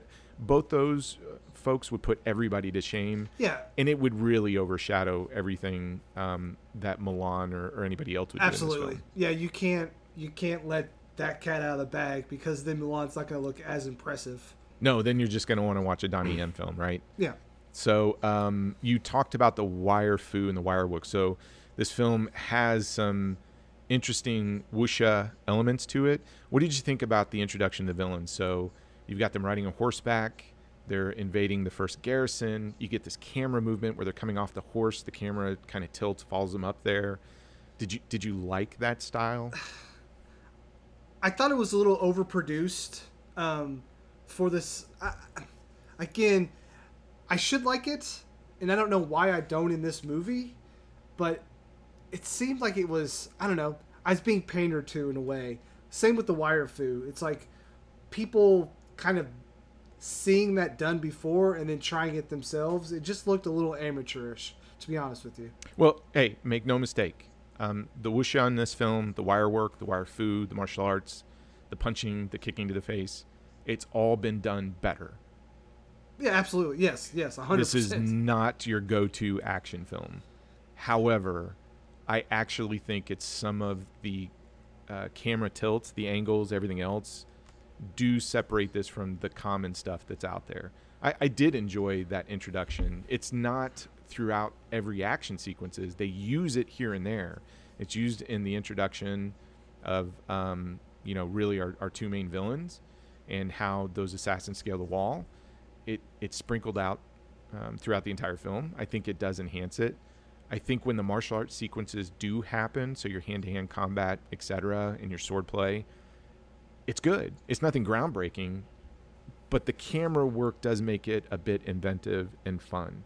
And I think the action sequences have a good balance. I mean, this is this is an American directed film. So you're never going to get the Hong Kong stuff or even the Yuen Woo-ping action cinematography, etc.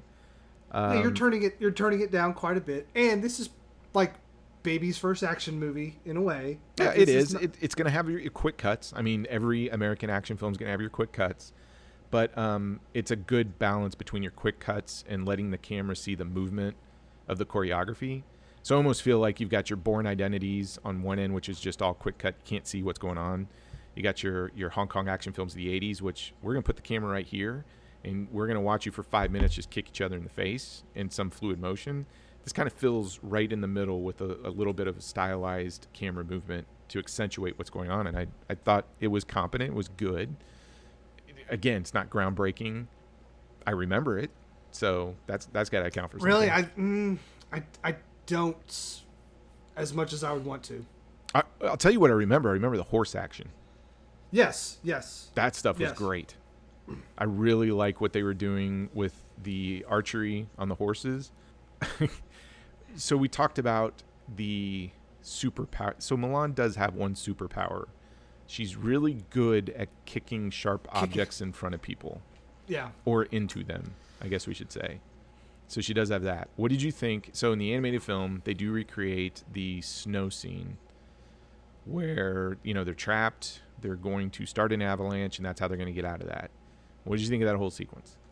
I thought it was pretty cool. Um, again, you see a hillside full of snow in the background when you first see this. You're like, okay, how are they going to do the, the avalanche? Which is kind of unfair to this movie because, again, You know it's coming. com- you know it's coming. Um, I, you know, they miss her so much with the trebuchet that I'm like, were they even trying, or were they even trying to hit her with the thing? I Or don't know what they were the- aiming for.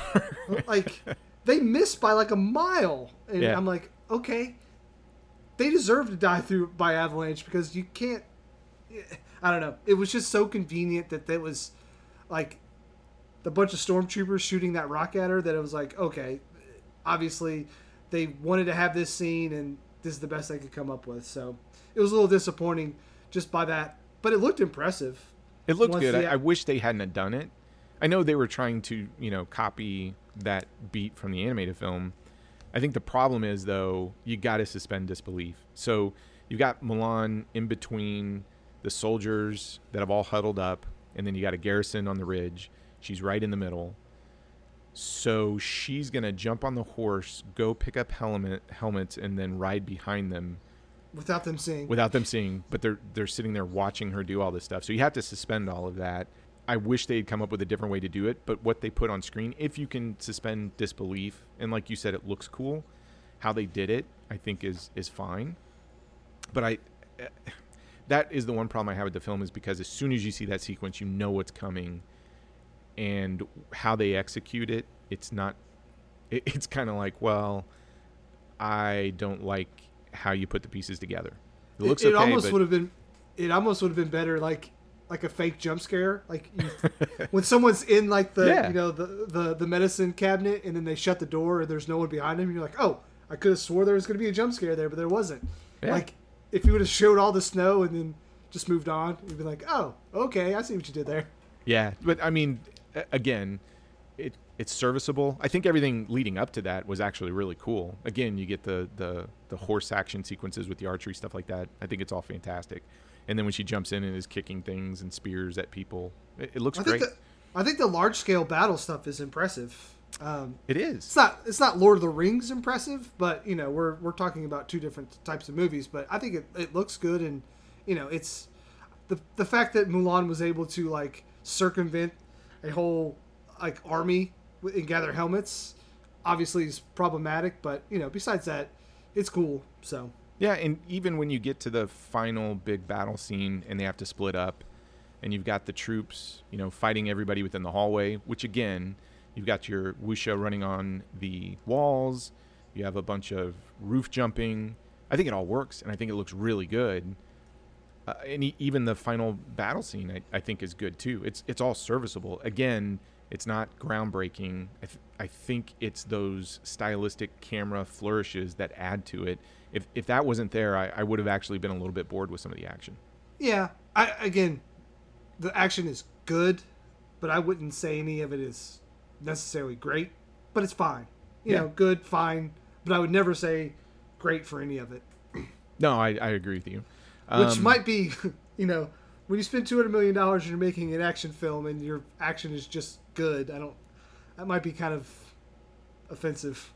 I think so. I- Again, looking at the director, I think their concentration was on the production. I think she was trying to hit the emotional beats and concentrate on the character development. The action had to be there, but you obviously have a director that isn't competent. I don't want to say isn't competent, doesn't have the experience to probably handle that size of action choreography. And even the people they were bringing in, I mean, it's obviously Disney Marvel type people who are working at it behind the scenes. And again, it's good. It's just not groundbreaking.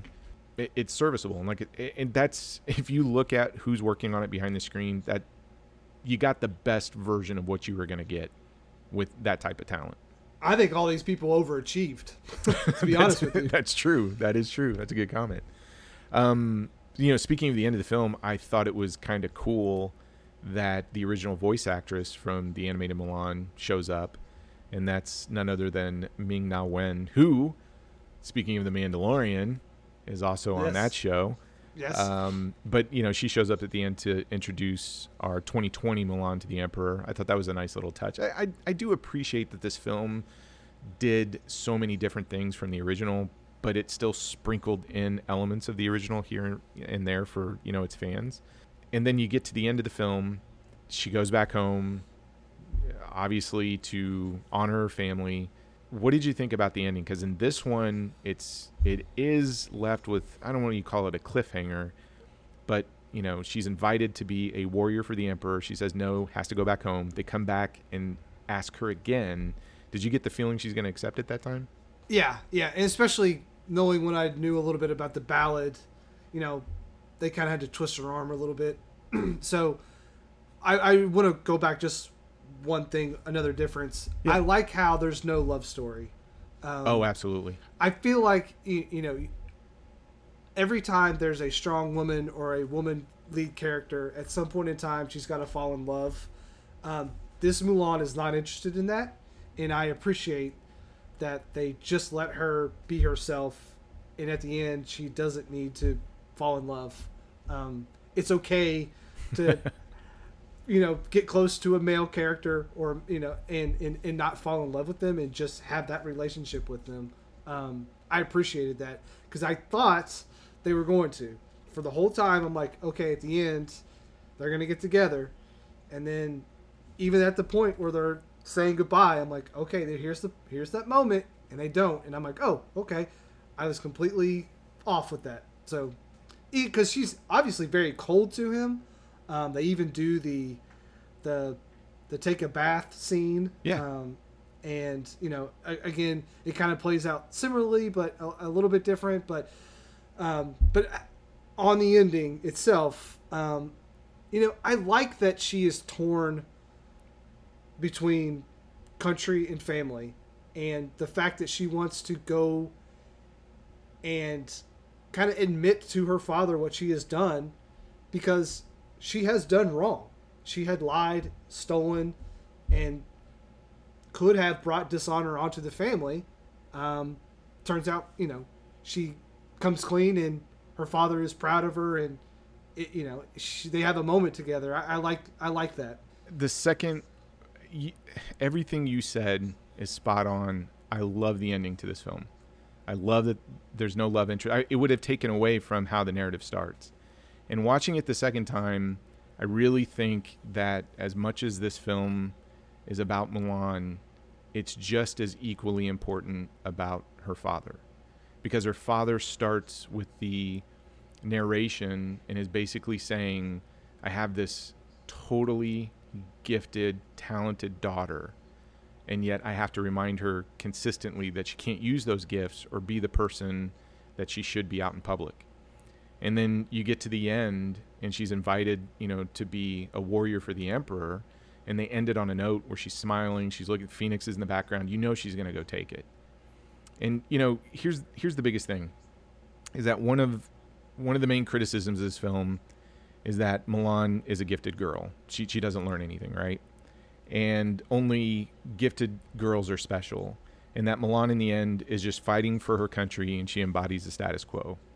So and and this is the thing that everybody brings up when they talk about this film. They always go back to the 98 version and how they treat the two characters.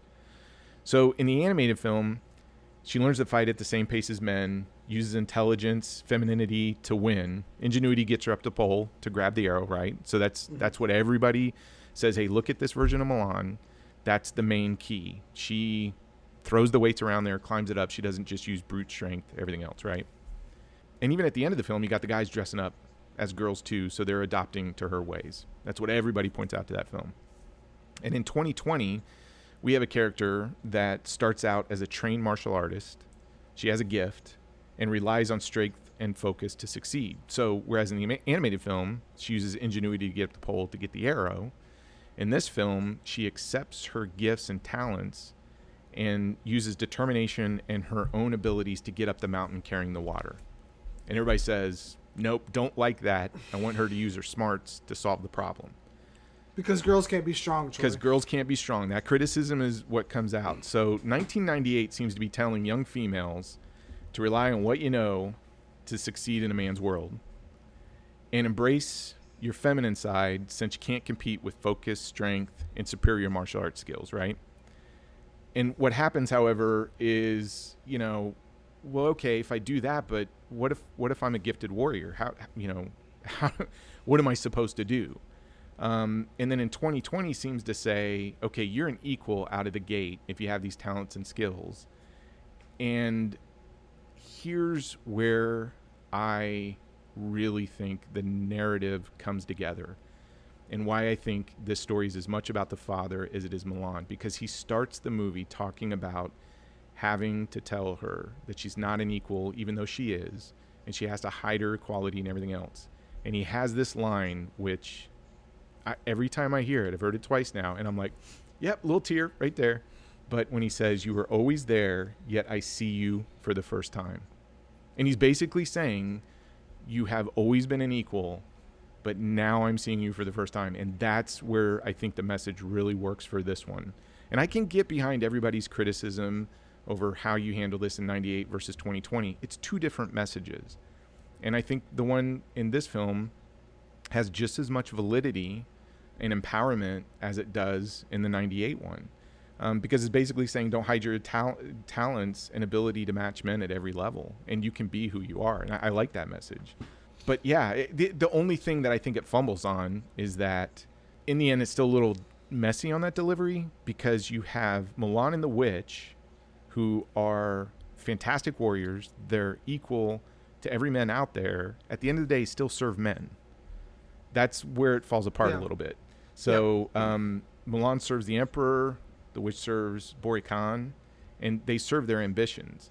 Now they try and uh, fix it a little bit because they keep saying Mulan is protecting the people of the kingdom, but it's always the people of the kingdom and defending the emperor. And she's always saying it's my duty to fight for my kingdom and protect the emperor. So the emperor and the kingdom are always lodged together. But you know the witch is fighting for Bori Khan and, and his ambitions. That's where I think it falls apart a little bit on that message. But if you're looking at sort of the story arc between the father at the beginning in his narration and that line at the end, I, I think it, it sticks the ending, man. yeah, women are, are good enough to, uh, you know, be in the building, but not enough to be the boss. I guess is what I trying to say.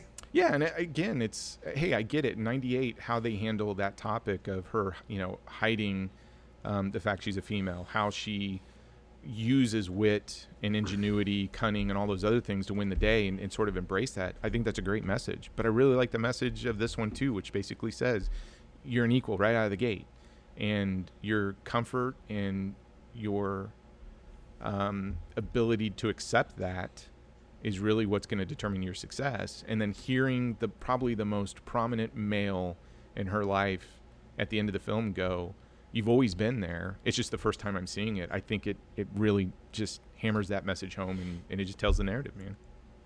Yeah, yeah. I the ending really brings it all together for me.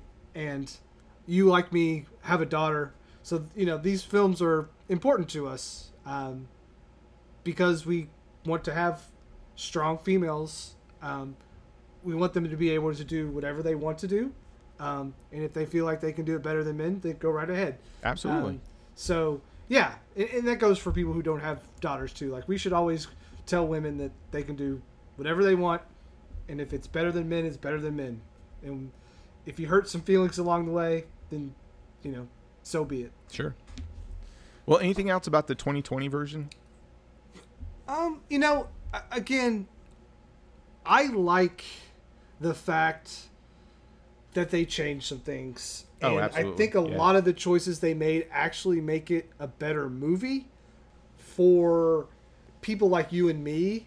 Maybe for kids, it's going to be a little different. Like my son has zero interest in this movie right now because it's like a lot. It's it's not as um, you know easy to digest, and I think um, that says something about it that it's you know a little bit more complex, and I think it's made for people who are a little older. Obviously, it's PG thirteen, so it's it's not going to play to. I think the, it's made for that demographic, that that Yeah. 13 ish right there. Yeah, it's not going to play to the four and five year olds, but it'll play to the fifteen and sixteen year old. You know, it's going to play to people who are coming of this age to where they're coming in to find their own strength. So I think it's important that it plays a little older because I think this movie is trying to tell not just girls but boys themselves like, hey, you know, you're going to come into your moment and you're going to find your strength and you want to be yourself and all this stuff. So it's, you know, it's got those cute mes- messages, but it's also a good movie. Um, I wish I liked it a little bit more, but I think it's it's a solid movie. Yeah, I agree. Um, I want to. T- so, you and I, we we watched the animated one. We've talked about that. I mean, what what can you say? It, it's it's a lot of fun. I, I love the animated film. Um, did you happen to watch the sequel to the animated film that came out in 2004 called Mulan 2? I've I've seen Mulan two a few times. Um, it is straight hot garbage, but unfortunately, I, I have to watch it um, sometime. Yeah, it's uh, boy, Wow, I've never seen it until this week, and I got to tell you, internet, if you're upset at Disney, that's what you should be upset about. Mulan too. I mean, so Mulan, the animated film, is about a, a female who goes and defends all of China, right? In Mulan 2020, same kind of plot. Mulan, this is the plot for Mulan 2. While preparing for their wedding, Yep. Shang and Mulan are suddenly sent off on a secret mission. Mushu is determined to drive a wedge between the couple after he learns that he will lose his guardian job if Mulan marries into the Li family.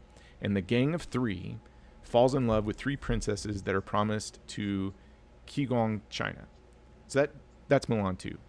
yeah, it's It's a relationship. I mean, it's taking this very powerful, um, just fantastic character, and it becomes a a couple's. Because I, I don't know what you. It, it's hot, hot garbage.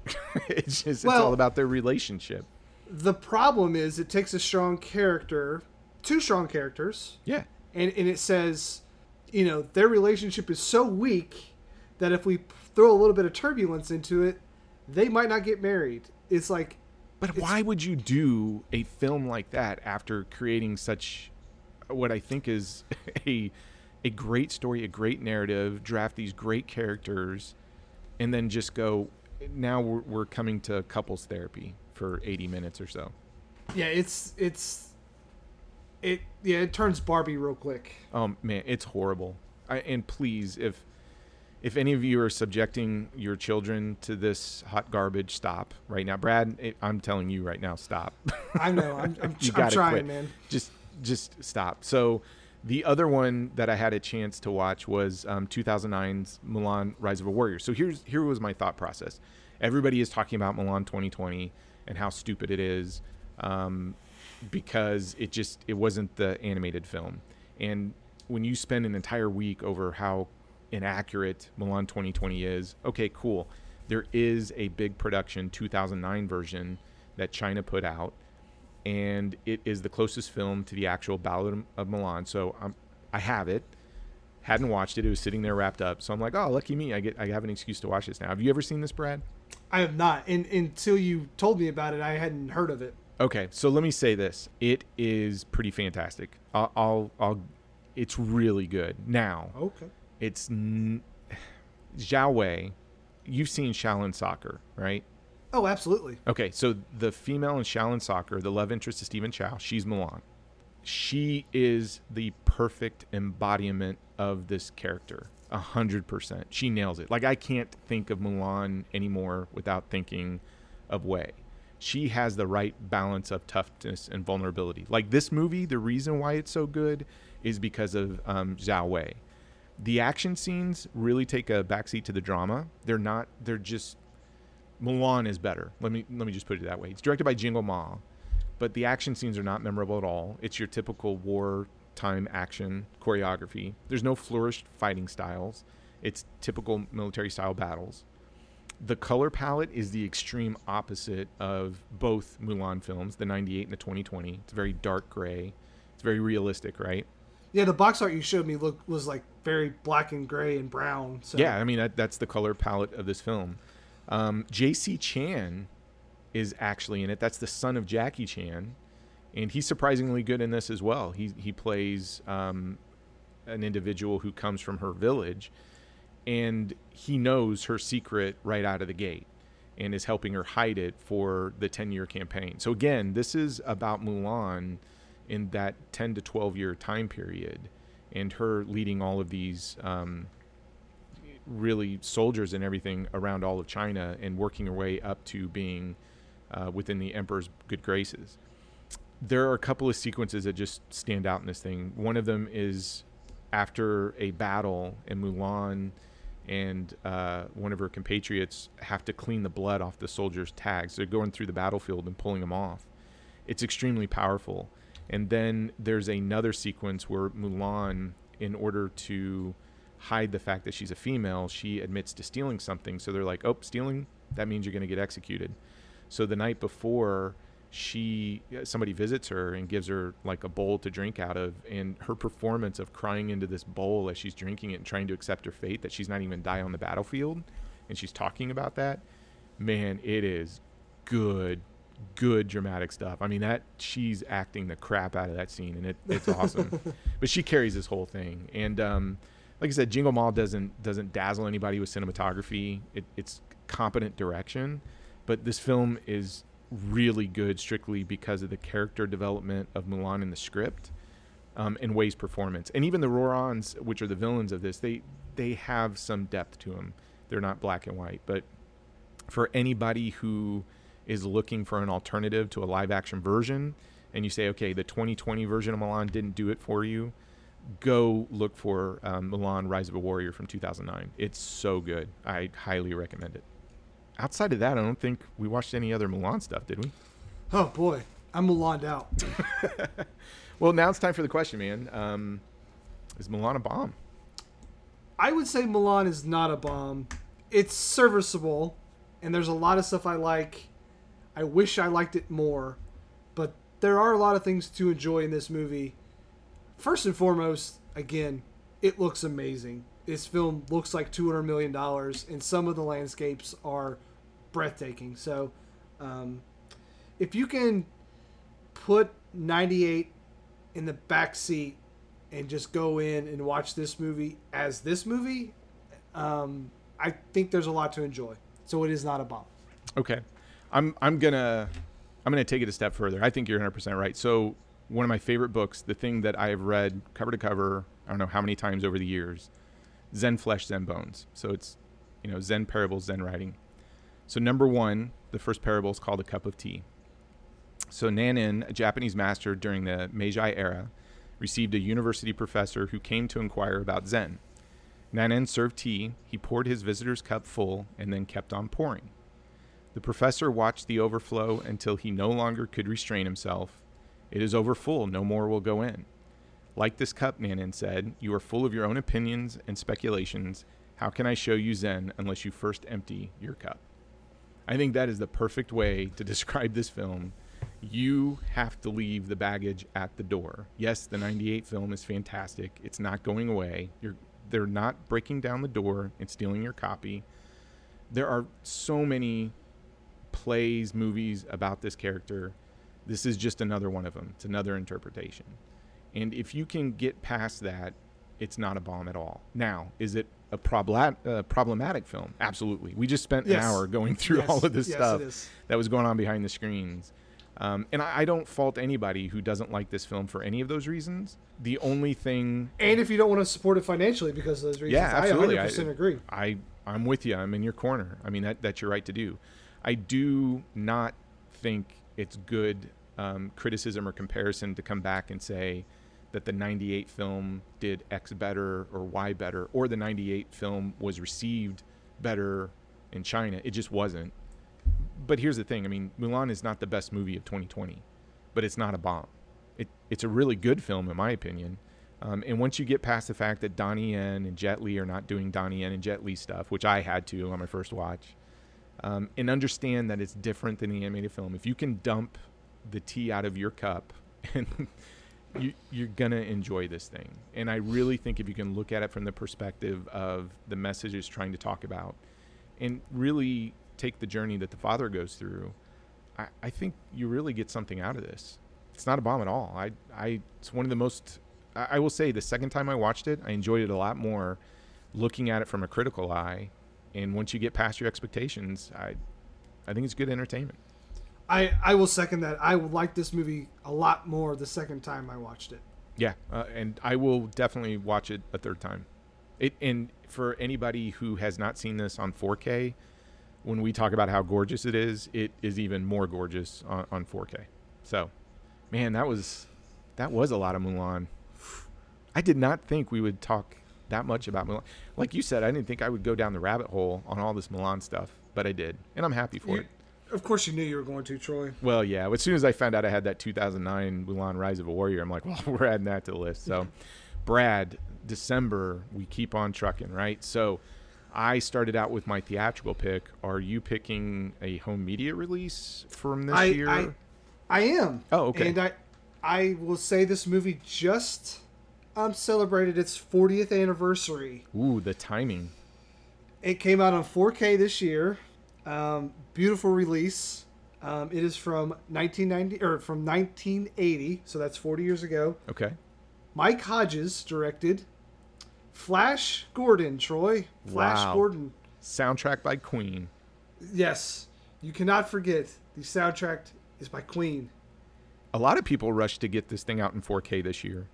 So um, I think Arrow did a couple of releases, and um, I can't remember the set I had. The the is it Eureka? I'll, we'll we'll talk about it next Yeah. week. But you and I both bought this film the day it came out on 4K, and we both had two different releases for it.